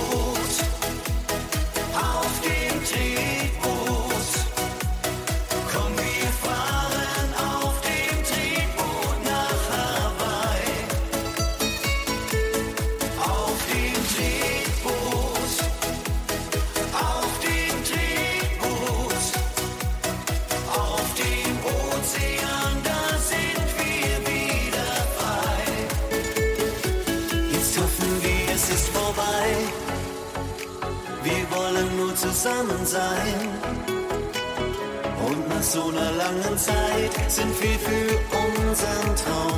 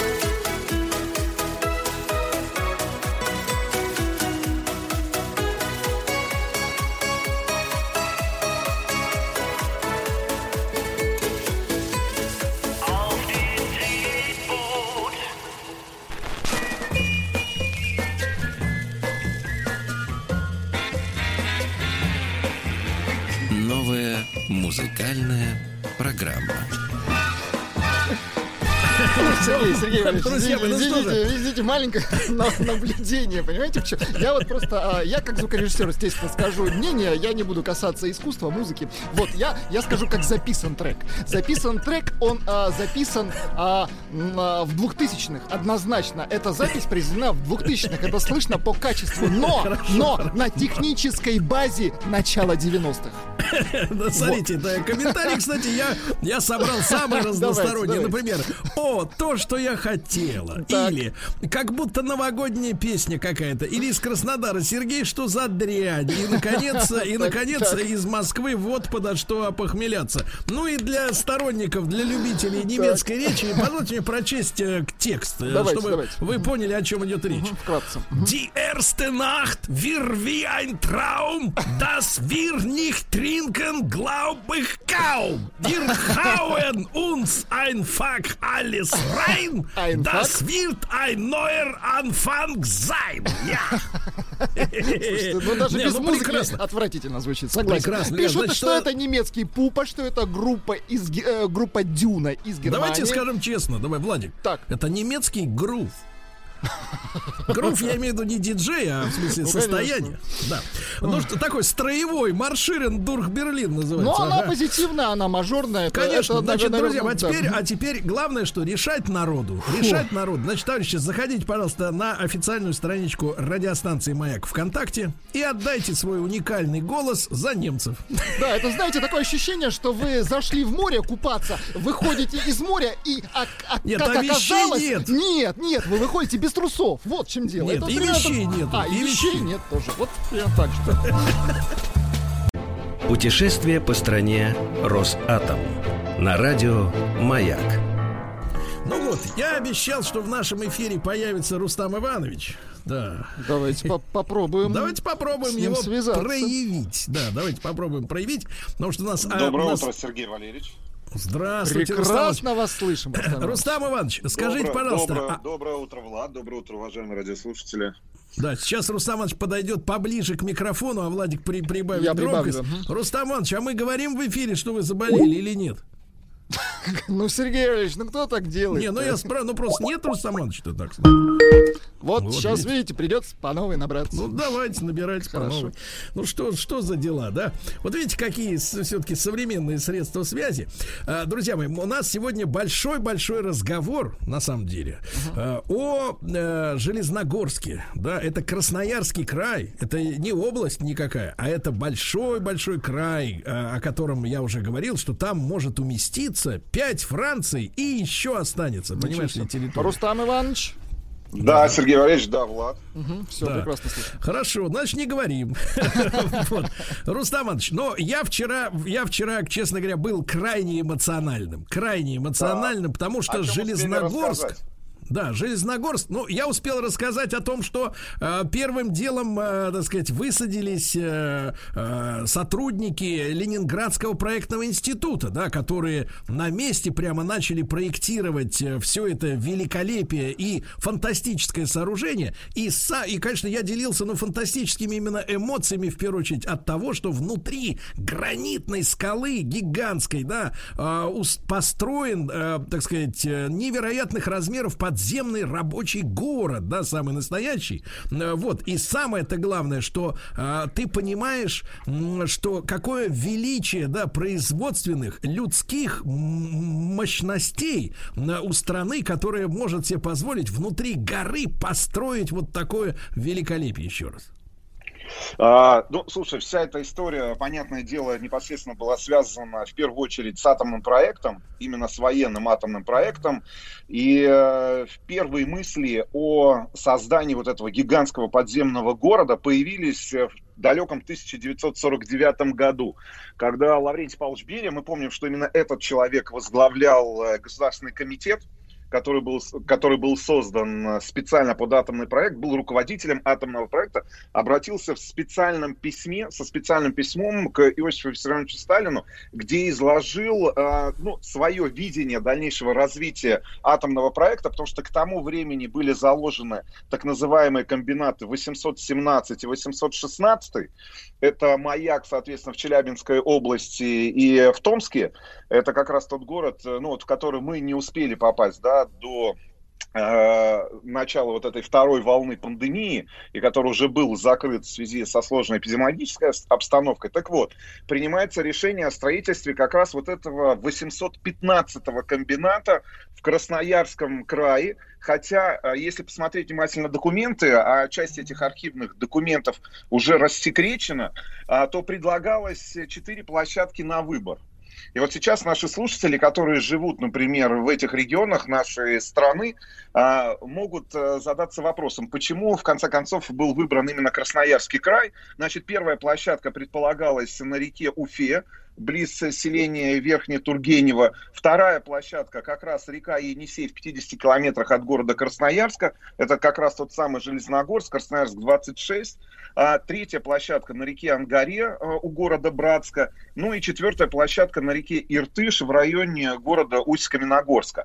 А почему выбрали э, площадку на Енисее? Потому что рядом был один из крупнейших промышленных э, мегаполисов, центров. Это Красноярск, удобные подъездные пути. Ну и наличие, конечно же, вот этой горы, той самой, да, гранитной. Потому что в этом самом письме а, который Лаврентий Павлович Берия составил на имя Иосифа Виссарионовича Сталина, а, указывалась необходимость а, наличия горной породы в высоту около 200-300 метров над основными производственными помещениями, которые должны были находиться, а и зачем? в которых должны были размещаться как раз объекты этого гигантского атомного города. А зачем, Рустам Иванович, зачем гора-то? А, значит, зачем нужна была гора? Все мы помним конец 40-х, начало 50-х годов, ядерная гонка, и а, два предприятия, как раз тот самый 816 и 817 комбинаты, они находились на поверхности Земли. И чем занимались эти комбинаты, если мы говорим об атомном проекте конца 40-х, начала 50-х годов, это, конечно же, оружейный плутоний. И для того, чтобы обеспечить страну и безопасность страны, и ядерный паритет, необходимо было создать вот как раз толще Енисейских гор, этот гигантский атомный город, где установлены были три реактора.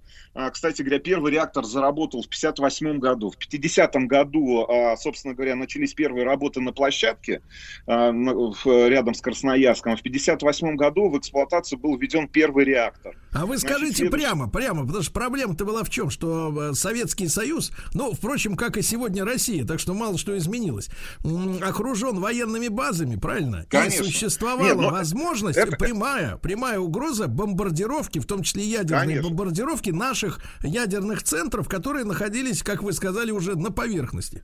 Да, на поверхности, соответственно, именно поэтому было выбор, принято решение о строительстве а, горно-химического комбината на Енисее.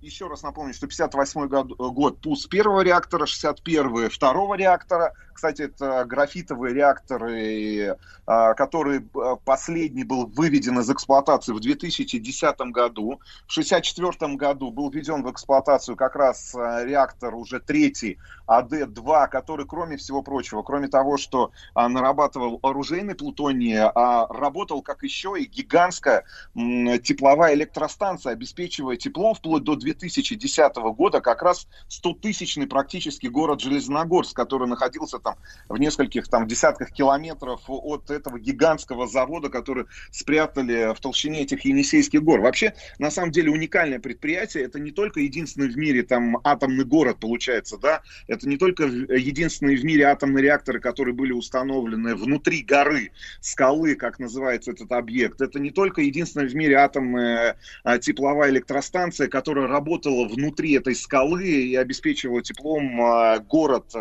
в котором жили те люди, которые работали на нескольких предприятиях, которые находились в горе. Это до сих пор, на самом деле, если мы говорим о сегодняшнем дне горно-химического комбината, нам с тобой удалось, да, там, побывать и часть объектов увидеть лично, потому что не всем удается. Мы знаем людей, которые родились, жили, выросли в Железногорске, но ни разу не были на объекте «Скала». Значит, э, ну, если после, говорить после о сегодняшнем выросли, дне... После выросли, то... вы многоточие поставили, да, я надеюсь? Многоточие? Ну, ну, жизнь не заканчивается на этом. Жизнь, конечно, не заканчивается. Но если говорить о сегодняшнем дне и говорить о той части предприятия, об одном из предприятий, которое нам с тобой удалось посетить, например, побывав э, в Железногорске, то хочется отметить, что Сегодня так называемый завод фабрикации топлива, еще раз напомню, что все реакторы, там первый и второй были остановлены в 92 году, и, как ты понимаешь, это было связано в первую очередь с трагедией, которая произошла в Чернобыле, потому что именно такого типа реакторы и были установлены. Кстати, они были первыми в Советском Союзе, и первыми устанавливались именно э, на горно-химическом комбинате. Но, Рустам, тут надо, тут надо пару слов буквально сказать, потому что э, многие наши слушатели наверняка смотрели сериал сериал Чернобыль, да, и там достаточно кропотливо было показано, и, значит, что э, прежде всего, вот в самую первую очередь, самодурство люди, а, одного фактически человека, да, который карабкался по карьерной лестнице, э, а, а вовсе не э, конструктивная особенность этого реактора. Ну, конечно. По большому счету привела к этой трагедии, потому что нам иногда вну, нам внушали несколько десятилетий э, со всех сторон, да, что виновата конструкция и, так сказать, и вся атомная промышленность нашей страны, которая привела к этому. Но разобравшись в технических э, нюансах, ну, становится абсолютно понятным, что э, действительно это, это на, на 99% человеческий фактор, когда человек э, хамски нарушил все возможные инструкции, которые запрещали эти действия. Путешествие по стране Росатом. На радио «Маяк». Итак, товарищи, сегодня на нашей карте путешествий Красноярский край, э, где-то в 50-60 километрах от э, Красноярска находится Железногорск, куда, конечно, просто так не попасть. Нужно через очень строгое КПП проникнуть внутрь. Кстати, у меня остался на память э, пропуск оттуда, ну, который уже, конечно, закончился, Рустам Иванович. Вот такая да. вот история. Ну что, давайте к дню сегодняшнему еще буквально там несколько цифр, которые которые бы да, дали нашим слушателям ну, какое-то хотя бы представление о масштабности тех работ, которые а, производились в рамках атомного проекта в городе Железногорск, тогда Красноярск-26, при строительстве горно-химического комбината, а, объект «Скала», гора, значит, 15 миллионов кубометров горной породы было вынуто. Ее хватило, этой породы, ты помнишь, да, мы, мы въезжали на автомобиле в подземный город, рядом а, протянута ветка железнодорожная, электропоезд, электричка, ну, которую можно было, наверное, видеть там 70-е, 80-е годы, мне кажется, даже вплоть до 90-х годов э, на э, маршрутах э, в любом из городов нашей страны, которая тоже въезжает на горно-химический комбинат. Именно на ней туда попадают рабочие, э, научные сотрудники горно-химического комбината. Так вот, этой породы хватило для того, чтобы э, построить так называемый карниз. И по этому карнизу как раз и проложена и железнодорожная ветка, и автомобильная ветка. Ну, в общем, а размер самых крупных помещений, в которых как раз и устанавливались самые современные, кстати говоря, на тот момент, еще раз повторюсь, уран-графитовые реакторы. Три их было установлено на этом объекте, на горно-химическом комбинате. Там высота вот этих камер, а, собственно говоря, которые и были основными залами, где находились атомные реакторы, выс- высота их достигает там 70-90 метров. Но это к, маш- о- к, к- вопросу о масштабе этого гигантского сооружения. Значит, день сегодняшний.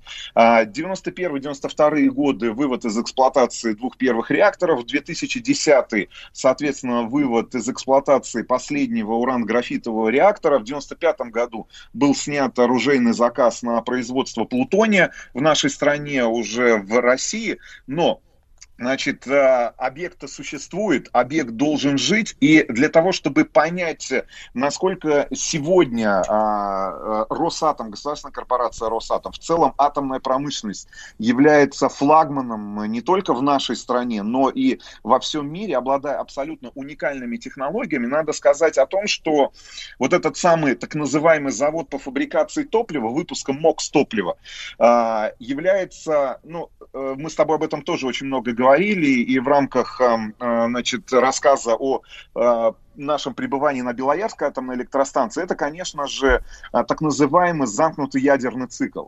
И вот горно-химический комбинат Железногорский с- становится в конце 90-х, начале 2000-х годов как раз ключевым объектом по введению в эксплуатацию и реализации этой идеи замкнутого ядерного цикла, а, потому что мы побывали с тобой на предприятии, которое находится внутри горно-химического комбината, которое было переоборудовано. Это все происходило там с 2011 по 2014 год, А, опять же с привлечением ведущих специалистов и институтов Росатома. Объект, который был построен, был вписан в уже действующую инфраструктуру радиохимического завода, который к этому моменту, как ты понимаешь, имел гигантский опыт работы с ядерными материалами, потому что а, в 80-е годы было принято решение, опять же, а, соответствующее советским правительством, о том, что а, горно-химический комбинат и предприятия, которые на нем расположены, станут а, предприятием, на котором а, должно быть организовано так называемое мокрое хранение отработанного ядерного топлива.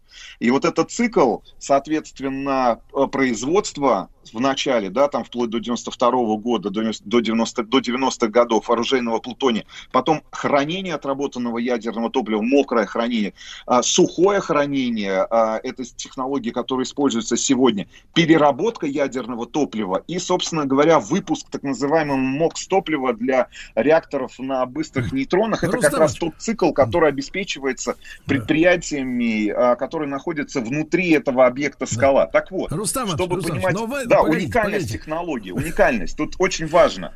Значит, э, при создании аналогичного завода в Соединенных Штатах Америки, которые тоже пытались замкнуть свой ядерный цикл, значит, э, использовались там французские технологии, э, по французской технологии МОКС топлива для тепловых реакторов. Восемь лет американцы потратили на создание как раз вот этой самой технологии. Потратили ну, это внимание, просто цифру я вам сейчас озвучу. Почти 8 миллиардов долларов. В результате, а, результат, в результате, извините за тавтологию, в результате никак, ни, ни к чему они не пришли. Ну, то есть саму технологию они не смогли получить, и в конце концов весь этот проект был заморожен. Причем вот эти инвестиции в 8 миллиардов долларов практически в 50 раз превышают инвестиции нашей страны и государственной корпорации Росатом а, в освоение технологий по производству МОКС топлива. И а, это к вопросу о том, какими компетенциями и какими технологиями сегодня владеет наша страна. Американцы, если мы опять же говорим, там, не знаю, там, если прям совсем будем упрощать, бытовая техника, электроника, значит, те же самые смартфоны. Ребят, вот технология, на которую американцы потратили 8 миллиардов долларов и 8 лет э, работы ведущих американских и французских институтов. В конце концов, не смогли реализовать задачу по замыканию ядерного цикла. То есть саму технологию, сам завод, Рустам Иванович. они так, в конце концов, и не построили. Рустам Иванович, так э, мы вообще можем э, теперь отказаться от формулировки отработанное ядерное топливо, потому что мы уже приводили, э, приводили эти примеры, да, А если мы берем обычные, обычные запасы урана, да, то мы можем фактически превратить в энергию, ну, путем переработки и через обычные так называемые ядерные технологии. Конечно, на самом деле это все равно волшебство и в прямом и переносном смысле слова. А где-то 0,7%, я так понимаю, да, вот просто вот по стандартным, э, так сказать, технологиям. А, э, так сказать, вот эта новая технология технология переработки в, кавычках отработанного топлива превращает его не в отработанное, а как раз в способное приносить новую энергию, и тогда э, запасы э, вот уранового топлива, ну, фактически, да, при помощи всех этих манипуляций э, вырастают с 70-х до 30 с лишним процентов, правильно? Да, и вообще в целом создание как раз именно на горно-химическом, я почему говорю о том, что вот как раз именно горно-химический комбинат в Железногорске а, и а, создание как раз именно там производства МОКС топлива является в ключевой возможностью для нашей страны, в целом для мира использовать так называемые высокофоновые ядерные материалы, в том числе как раз тот самый регенерированный уран и плутоний, который получается после переработки отработанного ядерного топлива, энергетически энергетических реакторов. И созданное производство является ключевым элементом как раз создаваемого госкорпорацией Росатом и нашей атомной промышленностью замкнутого ядерного топлива цикла и решает а, в структуре как раз а, этого ядерного цикла замкнутого задачу фабрикации ядерного топлива из этих регенерированных материалов.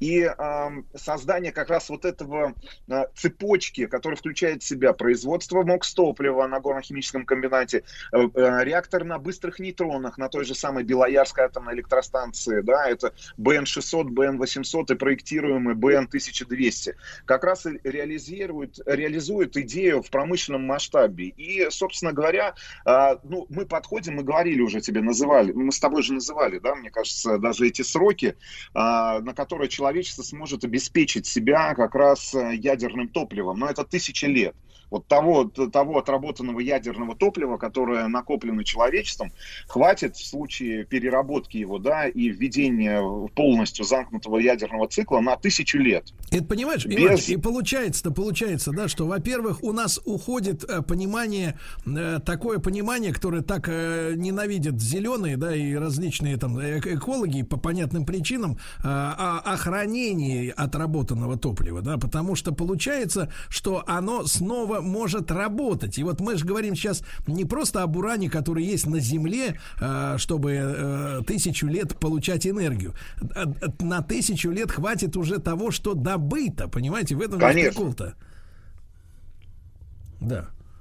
Вот так вот, Рустам Иванович. Вот так. Да, но, на, а, значит, э, первая партия а, вот этого как раз того самого МОКС топлива, мы с тобой, а, находясь на горно-химическом комбинате, как раз попали в так называемый, на так называемый склад готовой продукции. Если ты помнишь, первое, на что мы с тобой обратили внимание, это, конечно же, информационные плакаты «Проходи быстро», гигантское количество манипуляторов, значит, абсолютно новые техники, Э, самых современных технологий, которые были внедрены, используются как раз именно на, именно на э, вот этой фабрике по производства МОКС топлива. И именно вот эти самые боксы, в которых находятся те самые ТВЛ уже, да, или, или вот эти ядерные батарейки, как раз и в конце концов отправляются на Белоярскую атомную электростанцию а, для того, чтобы использоваться в реакторах на быстрых нейтронах БН-600, БН-800. Вот первая партия была выпущена а, в 2014 году. Это, было два, это были 20 килограммов таблеток смешанного оксидно-уран-плутониевого МОКС топлива, которое как раз и применяется на реакторах на быстрых нейтронах. Ну и, соответственно, сами энергоблоки э, Белоярской атомной электростанции, еще раз напомню, мы говорим постоянно об уникальности там, нашей атомной промышленности, тех технологий, с которыми нам удалось познакомиться, а, тех людей и компетенции тех людей, с которыми нам удалось пообщаться. Так вот, э, собственно говоря, энергоблоки на быстрых нейтронах э, позволяют существенно расширить топливную базу, о которой вот мы с Сергеем говорим, атомной энергетики. Ну и самое главное, минимизировать в первую очередь радиоактивные отходы за счет организации этого замкнутого ядерного цикла. И То есть мы говорим главное, о том, что эти отходы главное. есть уже, мы их перерабатываем, производим из них топливо для реакторов на быстрых нейтронах, правильно? правильно. И, соответственно, таким образом а, получаем новое топливо, тепло получаем, энергию и перерабатываем как раз уже отработанное ядерное топливо. То есть снижаем количество этого отработанного ядерного топлива, Рустам, ну и в нашей сказали, стране в частности. Безопасности. Вы не сказали самое главное. Самое главное, Так. что мы можем и являемся поставщиками этого топлива, но никто, кроме нас, переработать его снова в топливо не умеет. Потому что такие эксперименты ведутся, ну, как сказали у американцев, у индусов. э, Получается, что мы являемся монополистами э, в этой технологической цепочке. Путешествие по стране Росатом. На радио «Маяк». Друзья мои, итак, наше путешествие по стране Росатом. э, Мы, я еще раз напомню, готовим э, короткие, э, но увлекательные и, главное, восхищающие своим, своей масштабностью фильмы да, о нашем путешествии. Они готовятся. И на нашем канале Большой тест-драйв они будут выложены. И на официальном сайте Росатом тоже появится. Рустам Иванович с нами сегодня, да, ну, рассказывает нам о том, что же такое происходит в Железногорске. Но надо понимать, Но- что все, все наши ядерные объекты это единая большая вот такая цепочка, это сеть, правильно? Это неделимая, неделимая система, да, которая работает слаженно и вместе. Вот что очень важно. Но а, рассказывая о Железногорске, мы с тобой не можем а, не упомянуть о том, что, кроме всего прочего, этот а, городок, спрятанный в 50 километрах от а, Красноярска, вплоть до середины 80-х, наверное, да, годов, пока не начался в нашей стране период гласности, перестройки, значит, и плюрализма мнений, а, город неизвестный широкой массе, значит, жителей нашей страны, ну, вообще широкой аудитории, этот город, кроме всего прочего, как ни странно, это для нас было тоже очень большим откровением, является спутниковой столицей России. Значит, именно потому, что в городе, кроме как раз горно-химического комбината, объекта «Скала» или «Гора», о котором мы вам очень много а, рассказываем, находится ИСС, информационные спутниковые системы. Это ключевое а, предприятие, а, на котором производится 70% всех спутников и спутниковых систем нашей страны. И так случилось, что в конце 50-х годов а, параллельно в стране существовали два проекта. Это, понятное дело, атомный проект, но, кроме всего прочего, был и космический проект, проект, связанный с освоением космоса. И э, именно Железногорск кстати говоря, именно опять же из-за объекта скала рассматривался как одна из производственных площадок, а, где должны были как раз э, собираться ракеты. Наши ракеты, как раз средства доставки, а, это все в конце концов, э, ну, с точки зрения самой истории, э, я так понимаю, э, сам, сам- само это решение вынудило приехать и остаться, в конце концов, потому что этот человек влюбился в этот город, Михаил Решетнев, его называют не иначе, как повелитель космических спутников, потому что все, что мы имеем сегодня, включая современное телевидение, радио, распространение спутникового сигнала, включая систему ГЛОНАСС, которая является одной из немногих навигационных систем э, в мире, которая используется наряду там э, с э, западной GPS. Это все как раз Михаил Решетнев. И мы входим до сих пор в число стран-лидеров по запуску искусственных спутников на орбиту Земли. Он был соратником Сергея Павловича Королева, конструктора номер один. А, Вот. Но вот оказался в Железногорске в 59 году, где ОКБ-1 открыла свой филиал номер два. И как раз задача этого подразделения, как ни странно, была разработка ракет-носителей для вывода первых спутников. Я думаю, что, как обычно, если мы говорим о значит, э, э, технологиях двойного назначения, конечно же, и по доставке, э, собственно говоря, атомных боевых зарядов. Ну, в общем, Михаил Решнев оказывается в Железногорске, в Железногорске в 1967 году ОКБ-10 преобразуют в конструкторское бюро прикладной механики. Ну и он остается в Железногорске, этот город ему полюбился.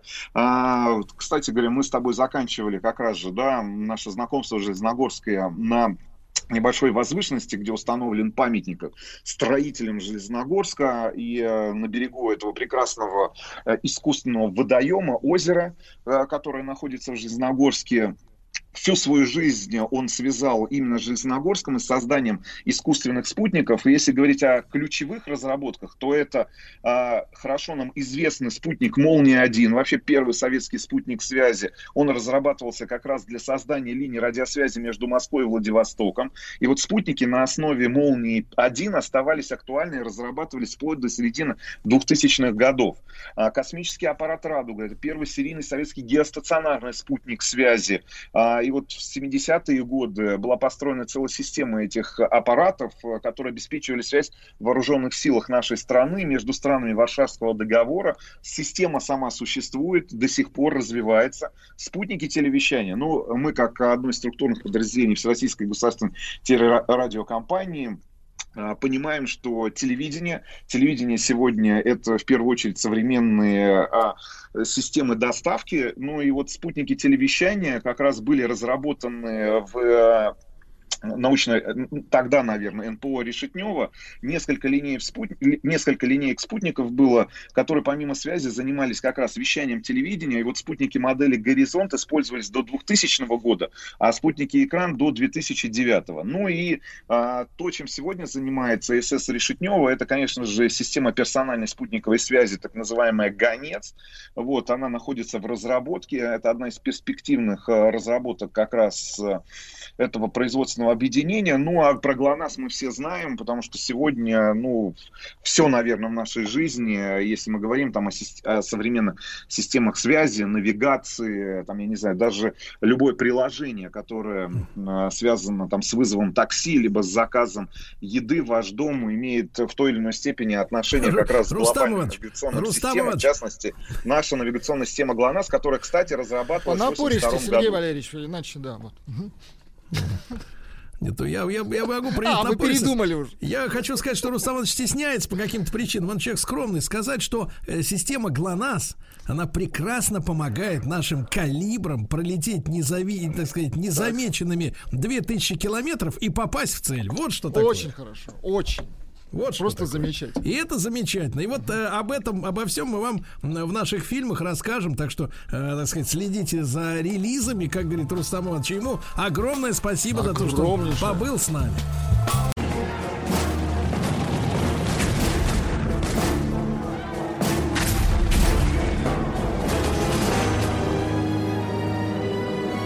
Гражданская война. Дорогие товарищи, мы продолжаем наш исторический цикл «Гражданская война». Естественно, я рад приветствовать Василия Жановича Цветкова, профессора Московского педагогического государственного университета, доктора исторических наук. Василий Жанович, доброе утро. Здравствуйте. Да, Василий Жанович, ну и мы все еще с вами находимся э, в 1917 э, году, да, мы разбираемся с теми событиями, которые привели непосредственно уже к началу гражданской войны. Мы помним, что э, сбежал товарищ Керенский из Зимнего дворца, не переодеваясь в женское платье, крикнув на ходу «Сейчас буду с войсками!» Вот, и несмотря на то, что армия ненавидела Керенского, так сложились обстоятельства, что казаки за Керенским пошли. Вот, да, правильно? Да, да, совершенно верно. Примерно так и было, да. Василий вот, Жанович, а, с, ну, чего, и... с, чего, с чего тогда оттолкнемся с самого начала? Да. А, просто продолжая вот как бы ту э, тему, которую в прошлый раз мы с вами уже обсуждали, это поход непосредственно корпуса Краснова, э, ну, собственно, не корпуса даже, а того, что от него осталось потому что больше двух-двух с половиной тысяч человек примерно собрать э, Керенскому Краснову не удалось. Вот они двигаются на Петроград, э, публикуют различные воззвания. Керенский выступает э, на митингах перед солдатами, такими нейтральными пока еще. Да-да-да, и он, их, у него мы говорили, Василий Жанович. чтобы Василий тоже пошли Жанович. на Петроград. Но это не дает, может быть, того эффекта, естественно, на который он рассчитывает. Тем не менее, что удается сделать Керенскому и Краснову реально реально это э, занять сначала Гатчину 27 октября, а потом продвинуться и занять 28 октября Царское село. И вот эти дни, 27 и 28 октября, они стали э, очень важными для э, Ленина, потому что в какой-то степени в Смольном, наверное, была некая эйфория от того, что так легко удалось взять власть. А, взяли штурмом Зимний дворец, там потеряли всего 6 человек. А, при этом войска гарнизона, в общем-то, тоже немножко расслабились. А, и вдруг вот уже под носом, как говорится, реальная, реальная угроза в виде вот этого корпуса Керенского Краснова, который, а, взяв царское село, двигается дальше уже к Петрограду. И Ленин был, по воспоминаниям современников, немножко удивлен даже тем, что вот в пятницу, это 27 октября, э, коридоры Смольного опустели. То есть, э, ну, с утра там действительно было немного народу. Он сказал, как же, как же, где все ушли уже, да, все, поддержка закончилась. Как говорится, взяли власть и э, съезд провели, декреты приняли, да, и разошлись. Вот. Но на самом деле это все еще начиналось. И мы как раз вот говорим именно о вооруженной стадии гражданской борьбы, потому что учительное собрание, понятно, такое, в общем, мирная такая попытка э, установить другую власть, да, вместо советской. А э, Керенский Краснов здесь уже шуток не было. Здесь уже войска идут, уже э, начинается стрельба, уже убитые и раненые э, с обеих сторон.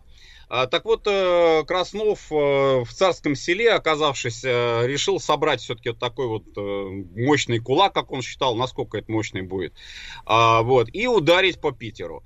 А, подошел бронепоезд, это тоже важный момент, можно было действовать с помощью бронепоезда на железной дороге. Было несколько отрядов юнкеров, и что интересно, из Петрограда пришли боевики, эсеровские боевики во главе с Савенковым. И вот Савенков здесь играет тоже очень важную роль во всех этих событиях. Вот тоже важно это отметить. Да. То есть э, Савенков привел террористов на помощь? Э, ну, не, не сказать, что террористов, это были эсеровские боевики из эсеровских дружин, которые знали Савенкова еще с э, дореволюционной вот этой эпохи, это были верные ему люди. Кроме него а, пришли еще представители ВЦИКа первого вот этого меньшевистско-эсеровского, который а, Ленин заменил на большевистский ВЦИК. А, то есть сейчас ВЦИК Советов Центральный исполнительный комитет возглавлял уже в этот момент, э, начал возглавлять уже большевистскими руководителями. А пришли Гоц и Дан, вот эти вот тоже такие, может быть, э, символические лидеры, потому что вот Гоц Либердан, вот такой вот блок был накануне октября 17 года. И вот они тоже пришли в Царское село, а, и все призывали, все в один голос, вот эти вот э, деятели призывали Керенского не колебаться, не сомневаться, идти вперед. Ну да. и к этому же призывал Краснов. И вот что еще очень важно, очень важный момент, а, когда Краснов э, с корпусом должен был подойти к Питеру, в Питере должно было синхронно начаться восстание юнкерских училищ. Таким образом, изнутри и как бы снаружи э, советская власть должна была быть ликвидирована. И вот это юнкерское восстание в Петрограде 29 октября, воскресенье, оно достигло апогея, хотя э, в субботу, вот смотрите, 28 октября юнкера уже выступили а, и начинают разоружать красногвардейцев, начинают а, блокировать Невский проспект. И Ленин об этом в Смольном узнает, и тоже вот такое вот ощущение, что надо что-то быстро-быстро очень делать, потому что если ничего не делать, если отдыхать, как говорится, почивать на лаврах, то все, власть можно потерять э, в несколько минут. Василий Жанович, ну вот э, Готс Либердан звучит либо как название машины, либо как киностудия иностранная. Вот. Наверное, да. Да, а что касается юнкеров, то э, это же студенты, да, ну, военные студенты, условно говоря, да, это курсанты по-нашему. Вот, и какое количество этих студентов, какие у них настроения были политические? Э, ну, насчет студентов, может быть, не совсем так, потому что в годы воен... э, войны Первой мировой контингент э, вот этих питерских училищ и московских училищ, вот о которых дальше речь пойдет, да, Москва выступит тоже против советской власти, вот, э, он немножко изменился, потому что на курсы подготовки офицеров стали брать солдат солдат с фронта, которые себя отличи, э, как-то проявили, и они проходили такие, ну, как сейчас бы мы назвали, там, типа, заочное обучение, да, вот, они проходили ускоренное обучение и потом получали первый офицерский чин. То есть это были не условно там помещичьи буржуйские сынки, как раньше, да, а это были уже фронтовики, а, опытные бойцы, которые действительно представляли собой серьезную угрозу а что касается численности, ну вот смотрите, Зимний дворец э, обороняли не юнкера питерские, они как раз ушли. Вот, а охраняли прапорщики школы, представители школ прапорщиков э, из окрестностей Петрограда. Это была Араненбаумская и Петерговская школы прапорщиков. Ну, тоже такой, в общем, контингент, там солдатский в основном, они тоже готовились вот э, стать офицерами, а получить низший офицерский чин прапорщика. Э, но они ушли, они не особенно там сопротивлялись в Зимнем дворце-то. А вот а, такой кадр, как бы юнкерский, да, вот ядро юнкерское, очень прокорниловски настроенное, на таких достаточно правых настроений, вот они были, э, это основной контингент, я выделю три училища главных, которые здесь сыграли в этом восстании в питерском а, главную роль. Это Николаевская кавалерийская, а, Николаевская инженерная и Владимирская пехотная. А вот три училища, ну, из всех там их было больше в Питере, но они выступили наиболее активно. А самые активные вот уже бои там шли с погибшими, с артобстрелом. Это Владимирская, конечно. Владимирская пехотная, оно а, располагалось на а, Петроградской стороне. Рядом с Павловским училищем, вот их два было, Павлоны и Владимирцы, как их называли. Но Павлоны не очень выступили, вот Владимирцы выступили очень активно. А общая численность их где-то составляла тоже небольшая была, ну, где-то тысяч полторы-две, вот так. Но очень активная, очень активная. И вот если к Керенскому присоединились боевики Савенко, ВСРовские, то здесь к ним присоединились, условно говоря, боевики Пуришкевича. То есть это были монархисты а в Питере выступить должны были и Пуришкевич, и герцог Лихтенбергский, представитель дома Романовых, вот тоже интересный факт, они участвовали в этом юнкерском восстании. А каковы э, были результаты вот этого восстания, Василий Жанович? А, самое важное, то, что юнкера должны были синхронно, вот как я уже сказал, выступить с Керенским Красновым, но у них синхронности не получилось. То есть а, они ждали, что Краснов подойдет в воскресенье, 28, 29 э, уже октября. Юнкера выступили раньше. Они начали разоружать красногвардейцев э, на Невском проспекте, и те действительно сдавали оружие. Ленина глубоко возмутил факт, когда отряд из 100 красногвардейцев – Угу. А, осталось там 20 человек с винтовками, каким-то образом им удалось э, убежать. Но все остальные сдали винтовки и все, и юнкера их разоружили. А, вот это бы началось во второй половине дня 28 октября. А, к утру 29-го что удалось сделать юнкерам в Питере? А, им удалось э, занять практически весь центр города. Вот что тоже интересно, э, они э, действовали примерно по тому же плану, как и Ленин а, военно-революционный комитет. То есть они заняли телефонную станцию, они заняли Госбанк, они заняли гостиницу Астория, они полностью э, проконтролировали уже вот Невские, там, Измайловские проспекты. И самое важное, им удалось взять Михайловский манеж, а в Михайловском манеже ремонтировались броневики. И э, все броневики, включая, там был такой мощный э, гусенично-колесный броневик Ахтырец, его называли, с пушкой, ходил. И вот они его тоже угнали из этого манежа, и на этом Ахтырце они, значит, ездили по Невскому проспекту, там распугивая прохожих. Вот. Ну и, собственно, сами, сами здания этих училищ, Николаевская инженерная, это э, знаменитый инженерный замок, ну вот, Владимирская на Петроградской стороне, Николаевская, Кавалерийская а, около э, как раз уже вот на окраине города. А, вот э, все, все говорило о том, что следующим ударом будет Смольный. Вот утро 29 октября это э, такое господство юнкеров в, в городе уже в самом. Ну и, естественно, потребовалось очень активное противодействие уже э, этому выступлению. Ленин, Ленин сил не жалеет, не жалеет своего влияния. Э, лично сам ездит на Путиловский завод, агитирует путиловцев э, посылать отряды Красной Гвардии.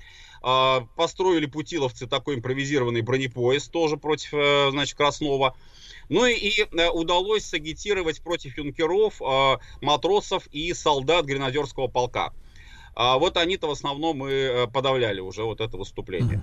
Василий Жанович, а если немножко, чтобы мы понимали обстановку, чуть-чуть отмотать на полгода назад, то в февральских событиях юнкера себя как-то проявляли вообще? Какая у них тогда была позиция?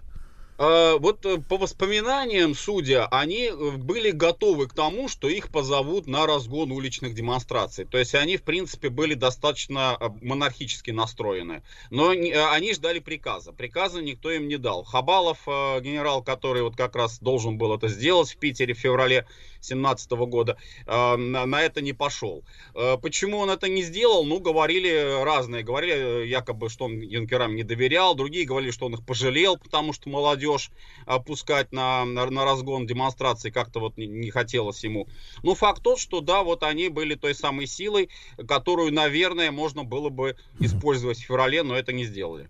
А мы можем сегодня, вот э, когда э, ну, весь интернет э, фактически уже, ну как весь, это все субъективные, конечно, ощущения, но тем не менее, да, когда в интернете господствует фактически уже мнение о том, что февральская революция это результат в огромной степени заговора, что Хабалов государственный преступник. Э, Да, наверное, э, наверное, так можно, в принципе, сказать, э, если учесть еще то, что вот, ну, все-таки это массовое, конечно, движение, протестное массовое движение, но субъективные факторы там тоже играют определенную роль. Вот э, ситуация, которая может меняться, условно говоря, ну, каждый день, каждый час. В революционных событиях это очень важно. Мы там в мирное время можем говорить, что там длительные какие-то периоды времени э, действуют. А здесь буквально каждый день, каждый час э, опоздал и все, и конец, и власть потерял. И вовремя нужно, как говорится, оказаться в нужный момент в нужном месте. Вот так примерно. Василий Жанович, э, в итоге, насколько кровопролитными были вот эти выходные дни, когда выступили юнкера? Очень кровопролитный. Вот это вот уже настоящая, э, настоящая гражданская война на улицах э, Петрограда. А, э, И что самое важное, тоже здесь нужно отметить, что на, в уличных боях уже использовалась артиллерия. А, значит, Владимирское училище, оно было расстреляно, там сделали порядка пяти, по-моему, выстрелов и сохранились фотографии, когда вот стены Владимирского училища просто пробиты насквозь вот этими снарядами. А юнкера сдались. Хотя, конечно, тоже они э, не, не собирались сдаваться, они ждали Краснова, использовали крупнокалиберные пулеметы, отвечали, то есть там очень интенсивная была перестрелка, были уже десятки погибших с обеих сторон. И потом начались самосуды вот над юнкерами. Об этом, кстати, Мельгунов пишет э, в своем «Красном терроре». Он, правда, считает, что это э, Ленин там приказал с ними расправиться. Но Ленин, э, что он конкретно Ленин? Ленин конкретно сказал, что, говорит, надо стрелять из, э, из артиллерийских орудий. Вот он дал такое указание подвойскому, подвойский руководил ВРК. А, то есть, э, если мы их обстреляем из пушек, они сдадутся. Что и произошло, потому что, собственно, артиллерии у юнкеров не было. Были пулеметы, были вот эти броневики, которые они потом бросили, и было, были винтовки. Вот, а, и пушек не было, из пушек их обстреляли, все, они сдались. Но вот сказать, что он там самосуды какие-то санкционировал, э, там гласно, негласно, э, чтобы там юнкеров в мойке, в фонтанке топили, а такие случаи были, подтверждают не, разными свидетельствами, но подтверждают то, что были просто избиения. Вообще вот идет человек по улице, там одетый в похожую там на офицерскую шинель, это на юнкерскую, все это уже повод для того, чтобы его там схватили, начали бить э, просто вот без всякого суда и следствия, как говорится.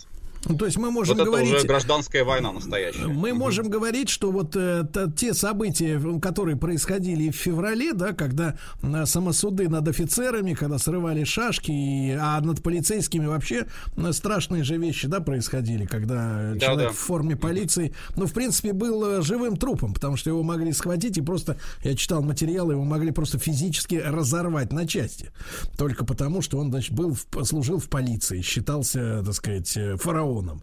Ну Вот, но страшные вещи. Я так понимаю, что страшнее всего в этой истории было гражданским лицам, которые попрятались, да, наверное, там по квартирам, по подвалам и вот в ужасе за всем этим наблюдали.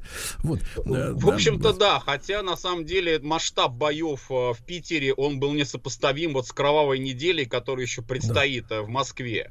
Да, А да. вот, мы об э, этом, Василий Жанович, мы об этом обязательно, обязательно, да, поговорим сразу после выпуска новостей, новостей спорта. Василий Жанович Цветков, доктор исторических наук, э, наш цикл «Гражданская война».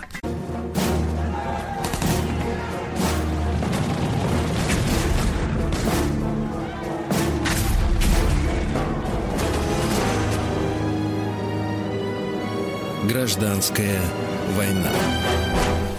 Друзья мои, итак, гражданская война. Василий Жанович Цветков, профессор Московского педагогического государственного университета с нами. Василий Жанович, ну вот переходя к теме кровавой недели в Москве, э, напомните, пожалуйста, как, э, как в Москве э, проходили февральские события, чтобы нам понять настроение города. Э, в феврале все было как раз очень спокойно, потому что удивляло многих как раз вот эта быстрота э, перехода власти э, от царской администрации, там в лице генерала Мразовского, который был представлен в качестве командующего вот этим Московским военным округом, а, и губернская администрация, все достаточно быстро сдали власть, в буквальном смысле слова, представителям общественности. То есть городская дума, а потом и Совет э, Московский, э, Совет рабочих и э, солдатских депутатов, они были, кстати, раздельными, то есть э, отдельно действовал Совет рабочих, отдельно действовал Совет солдатских депутатов. Вот они берут власть, и буквально еще даже государь-император не отрекался от престола, а в придачу к Питеру уже в Москве установилась э, власть э, другая, э, так условно говоря, либерально, либерально-советская на тот момент.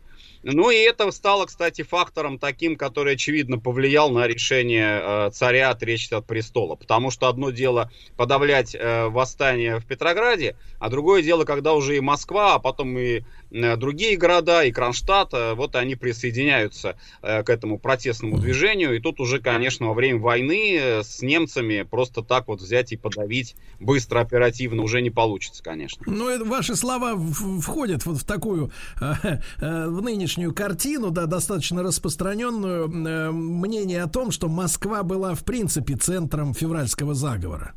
Что именно в Москве... Ну нет, это это, пожалуй, преувеличение будет, потому что э, центр все-таки, если говорить о заговорах конкретно, это был все-таки Петроград, это была элита. Москва, она была оппозиционно настроена, конечно, по отношению к Питеру, причем эта оппозиционность, она проявлялась по-разному, в том числе просто, э, ну, по принципу, вот Питер сказал, а Москва, Питер сказал да, там Москва сказала нет. Э, очень сильные были позиции московской буржуазии, она была такая консервативная, а, монархическая, но в то же время не симпатизировавшая Николаю II конкретно. Вот это тоже интересный момент. Может быть, как раз он объясняет, почему, собственно, контрреволюция в Москве оказалась сильной вообще, но именно за Николая II, вот конкретно за этого человека никто не выступил. А, то есть они ждали другого лидера. Нужен был другой правый лидер. Вот так вот, условно говоря, в феврале 17-го. Василий Жанович, ну и как, э, как в Москве было воспринято известие о свержении Временного правительства? В Москве э, ситуация следующая была. Там э, вот тоже вот важный момент нужно учесть, что э, как только э, получили сведения о э, штурме Зимнего, э, сразу стало ясно, что э, надо что-то делать.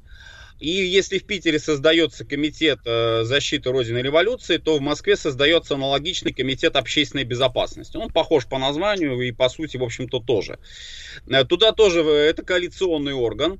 А, туда входят, э, значит, обратите внимание, представители Совета солдатских депутатов, губернского совета крестьянских депутатов, плюс э, уже традиционные противники большевиков, это кадеты, э, меньшевики и правые эсеры из городской думы, и плюс э, командование Московского военного округа. То есть вот складывается такой блок, даже с участием представителей э, крестьян и солдат, вот в отличие от Питера, там э, солдатские депутаты были за большевиков, а вот здесь мы видим, что крестьяне и часть э, а, какая-то, ну, небольшая, правда, но все равно, а, часть солдатских депутатов против большевиков.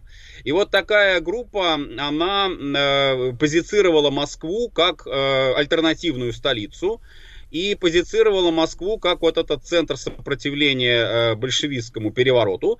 И э, Москва заявила о том, что вот здесь вот как раз совершенно спокойно можно э, проводить заседание Временного правительства, что местный совет московский, он недееспособен, что мы в случае необходимости его подавим.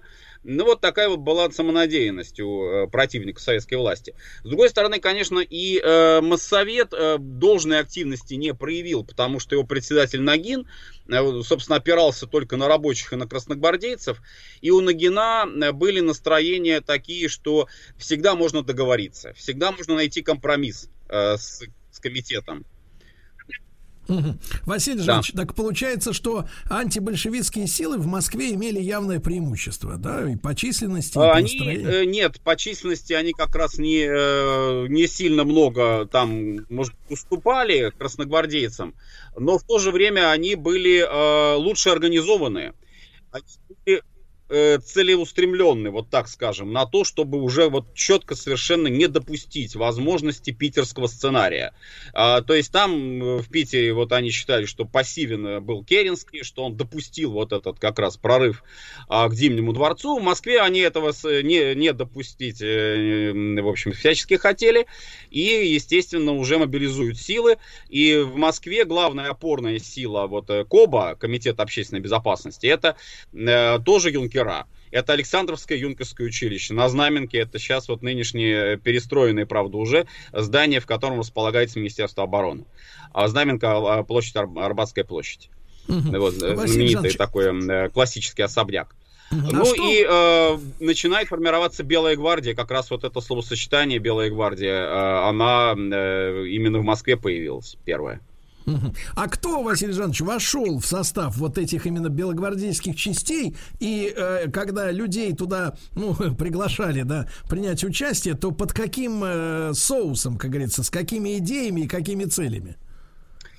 Э, Здесь вот что важно отметить. Белая гвардия это сугубо гражданское формирование, потому что юнкера э, в понятии Белой гвардии вот э, именно в таком как бы контрреволюционном контексте они не входили. Юнкера это представители регулярных войск все-таки. Они входили в состав Московского военного округа и действовали от имени Московского военного округа, которым командовал полковник Рябцев на тот момент, тоже, кстати, правый СР. Вот. А Белая гвардия это студенты, это гимназисты, это э, воспитанники э, каких-нибудь там ну, училищ, э, добровольцы, просто именно добровольцы. То есть они, в принципе, не обязаны были там выступать по приказу Московского военного округа. А, э, сестры милосердия туда входили. э, ну и, в общем, вот такой вот довольно пестрый контингент а именно гражданского населения. А, Он э, себя так позицировал, очевидно, по аналогии с э, событиями смутного времени 17 века, потому что там тоже была Белая гвардия.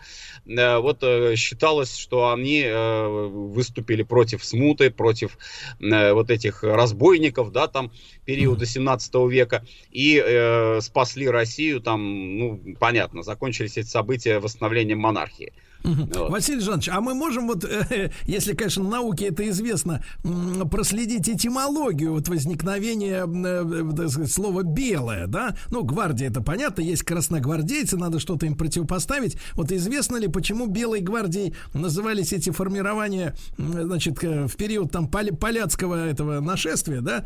И- и вот уже в семнадцатом году, почему именно это слово выбрано? Тут два таких момента, наверное, надо отметить. Первое, это такой сугубо э, психологический, наверное, э, момент. Это представление о цвете белизны. Белый цвет это цвет чистоты, цвет правды, э, цвет противостоящий там насилию, черному цвету, там красному цвету, может быть, даже, да. Вот так вот примерно они сами себя позицировали. А вторая, а вторая составляющая, вот именно Белой гвардии, да, а, то, что это э, движение, объединяющее максимально э, широкий круг людей, то есть это не только военные, да, вот изначально, а самые широкие слои населения. А, Потому что военные, вот я еще раз это отмечу, они не считались там какими-то белыми, красными, они считались просто военными русской армии, то есть э, представителями российских вооруженных сил. И им там делиться на цвета вроде бы вот изначально э, не было смысла. То есть вот такой политический и психологический как бы момент здесь присутствовал. Тогда а потом важно- уже во время гражданской войны уже это слово распространилось вообще на всех а, военных, а, в том числе противников а, советской власти. Василий Жанович, тогда важный вопрос. А до какого момента, а, значит, у нас было фактически силовое троевластие? Красные, белые и отдельно русская армия. Ну, все-таки, наверное, белых и русскую армию здесь логично объединить, но и русскую армию не в целом, да, а русскую армию в той только ее части, которая выступила против большевиков, потому что русская армия начинает раскалываться, очевидно, на тот момент это уже сторонники Корнилова, корниловцы, да, и э, те, кто, в общем, готовы с большевиками договориться, ну и как бы очень большая масса нейтральных. э, нейтральных э, людей, которые просто вот ждут, когда война кончится, и они вернутся там к себе в деревню, и все, и, и больше их ничего не интересует. А вообще этот раскол, он начался э, еще даже до Корнилова, но Корнилов август 17-го, он его, э, этот раскол усилил, э, Корниловщина. Почему? Потому что там уже вот четко совершенно э, был выбор – там офицеров спрашивали, да, солдаты на митингах, вы за Корнилова или против Корнилова?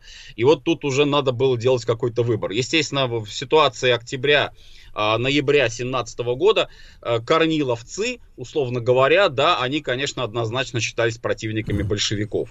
Будь то корниловец в погонах, будь то корниловец-кадет, который там поддерживает Корнилова, или даже вот как Савенков, например, который вот приехал э, в Царское село и вместе с Керенским в первых, э, в первых вообще рядах казаков, и казаки, кстати, Савенкова за это очень уважали, говорили, что вот если бы у нас такой комиссар был бы настоящий, да, вот диктатор такой, в отличие отличие от Керенского, который все время за спинами где-то прячется, вот, то мы бы, говорит, конечно, с ним бы, с ним бы пошли. Вот Краснов и Савенков, вообще интересный тандем получается. То есть вроде бы гражданское лицо и в то же время военный, но своей э, позицией, своими действиями, своей решительностью, энергией своей он э, у военных вызывает уважение, безусловно.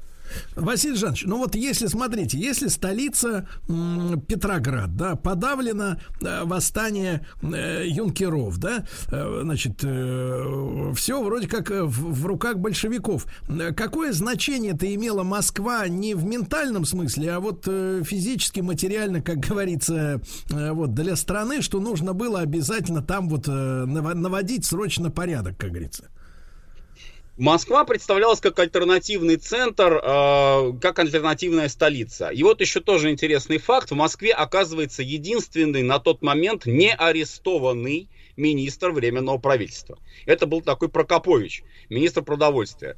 Он э, э, был в Петрограде, то есть его сначала арестовали, но очень быстро отпустили. А, потом он приезжает в Москву, у него командировка а, по продовольственному вопросу, он там должен, значит, решить э, проблему продвижения эшелонов на Питер с хлебом. И вот, оказавшись в Москве, Прокоповичу э, приходят э, как раз представители вот этого комитета общественной безопасности городской думы. Приходят и говорят.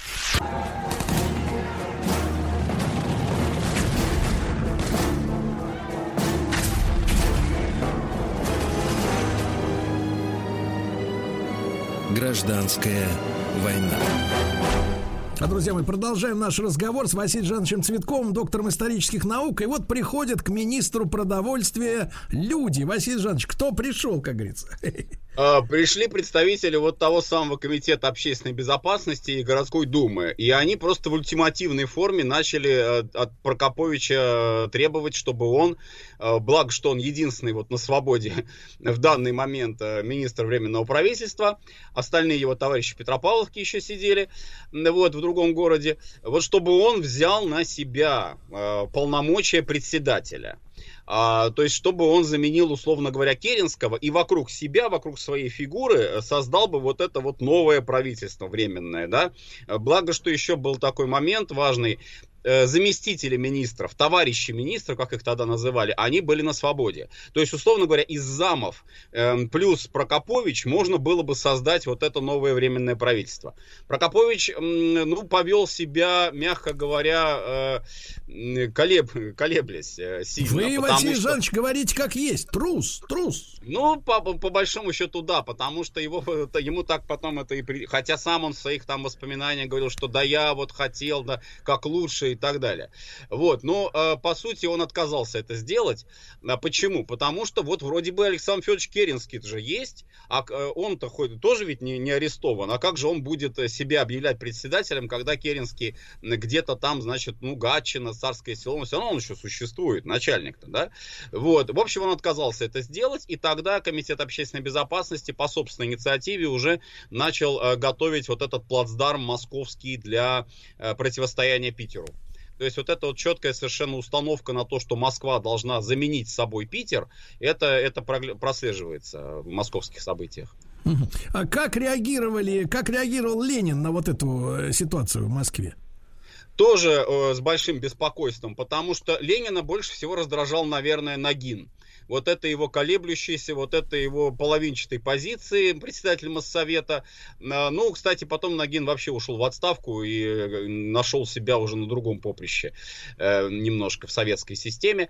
Вот, а Ленин настаивал на решительных, быстрых действиях. Он требовал повторения питерского сценария, то есть брать э, основные пункты городские. Ну, для Москвы главный пункт, конечно, это Кремль и, наверное, вот центральная телефонная станция, потому что она обеспечивает связь со всеми регионами. А, конечно, там отделение банка, но э, золото, часть золотого запаса, она была как раз в Кремле в этот момент сосредоточена.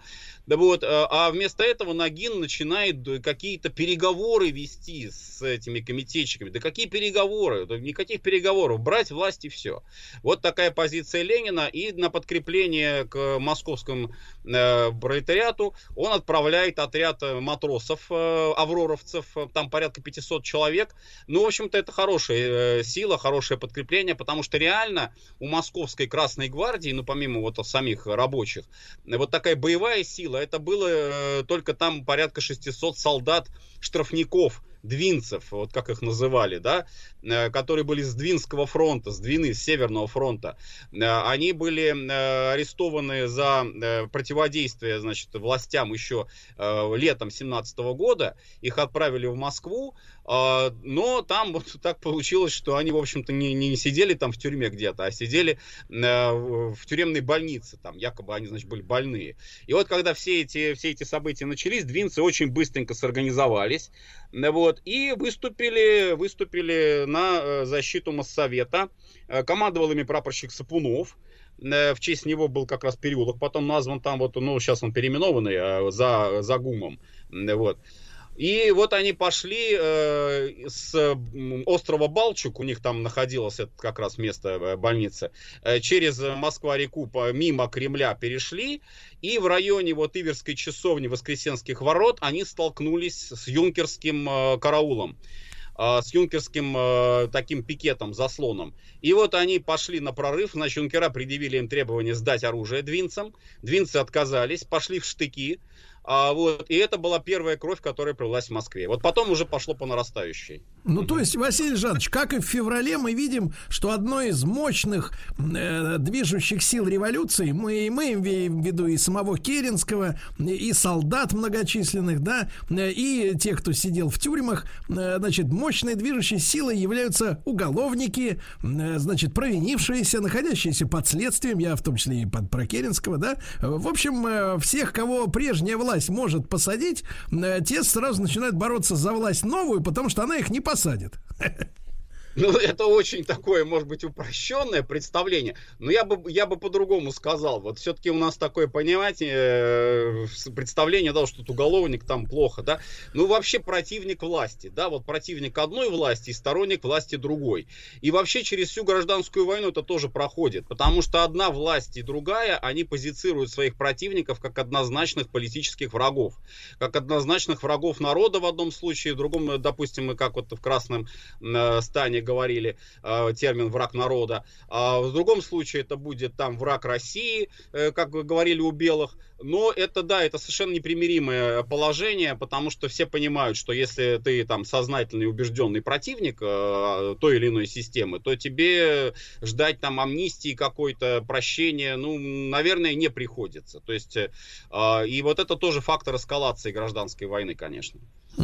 Василий Жанович, и если в заключении нашего сегодняшнего разговора э, после победы двинцев, да, вот на этом рубеже, э, значит, какие силы выдвинули, выдвинул мозг, ну, эти самые товарищи, которые в Кремле сидели? А товарищи в Кремле сидели, у них там был 56-й запасной полк, прапорщик Берзин тоже на тот момент фактически стал командовать, потому что командир полка отказался вот, э, ими, ими руководить. Но 56-й запасной полк, это интересная вообще его история в Кремле именно сидевший. Он был изначально подготовлен даже для отправки во Францию а еще когда шла мировая война. То есть там э, комплектовали его солдатами такими, ну, хорошими, дисциплинированными, убежденными. Вот. А во время октябрьских событий он поначалу заявил о нейтралитете, о своем, как, кстати, подавляющее число э, чинов гарнизона московского. А потом оказалось так, что вот этот самый 56-й запасной полк, он стал тоже силой э, движущей э, большевиков. Вот, и там уже Василий был э, Жанович, вопрос но мы, но мы как раз, как раз вот на этом месте и прервемся на очень интересном, да, Э, и на следующей неделе поговорим о сути противостояния в Москве в кровавую неделю. Спасибо огромное Василию Жановичу Цветкову. Друзья мои, хороших выходных, до понедельника. Еще больше подкастов на радиомаяк.ру.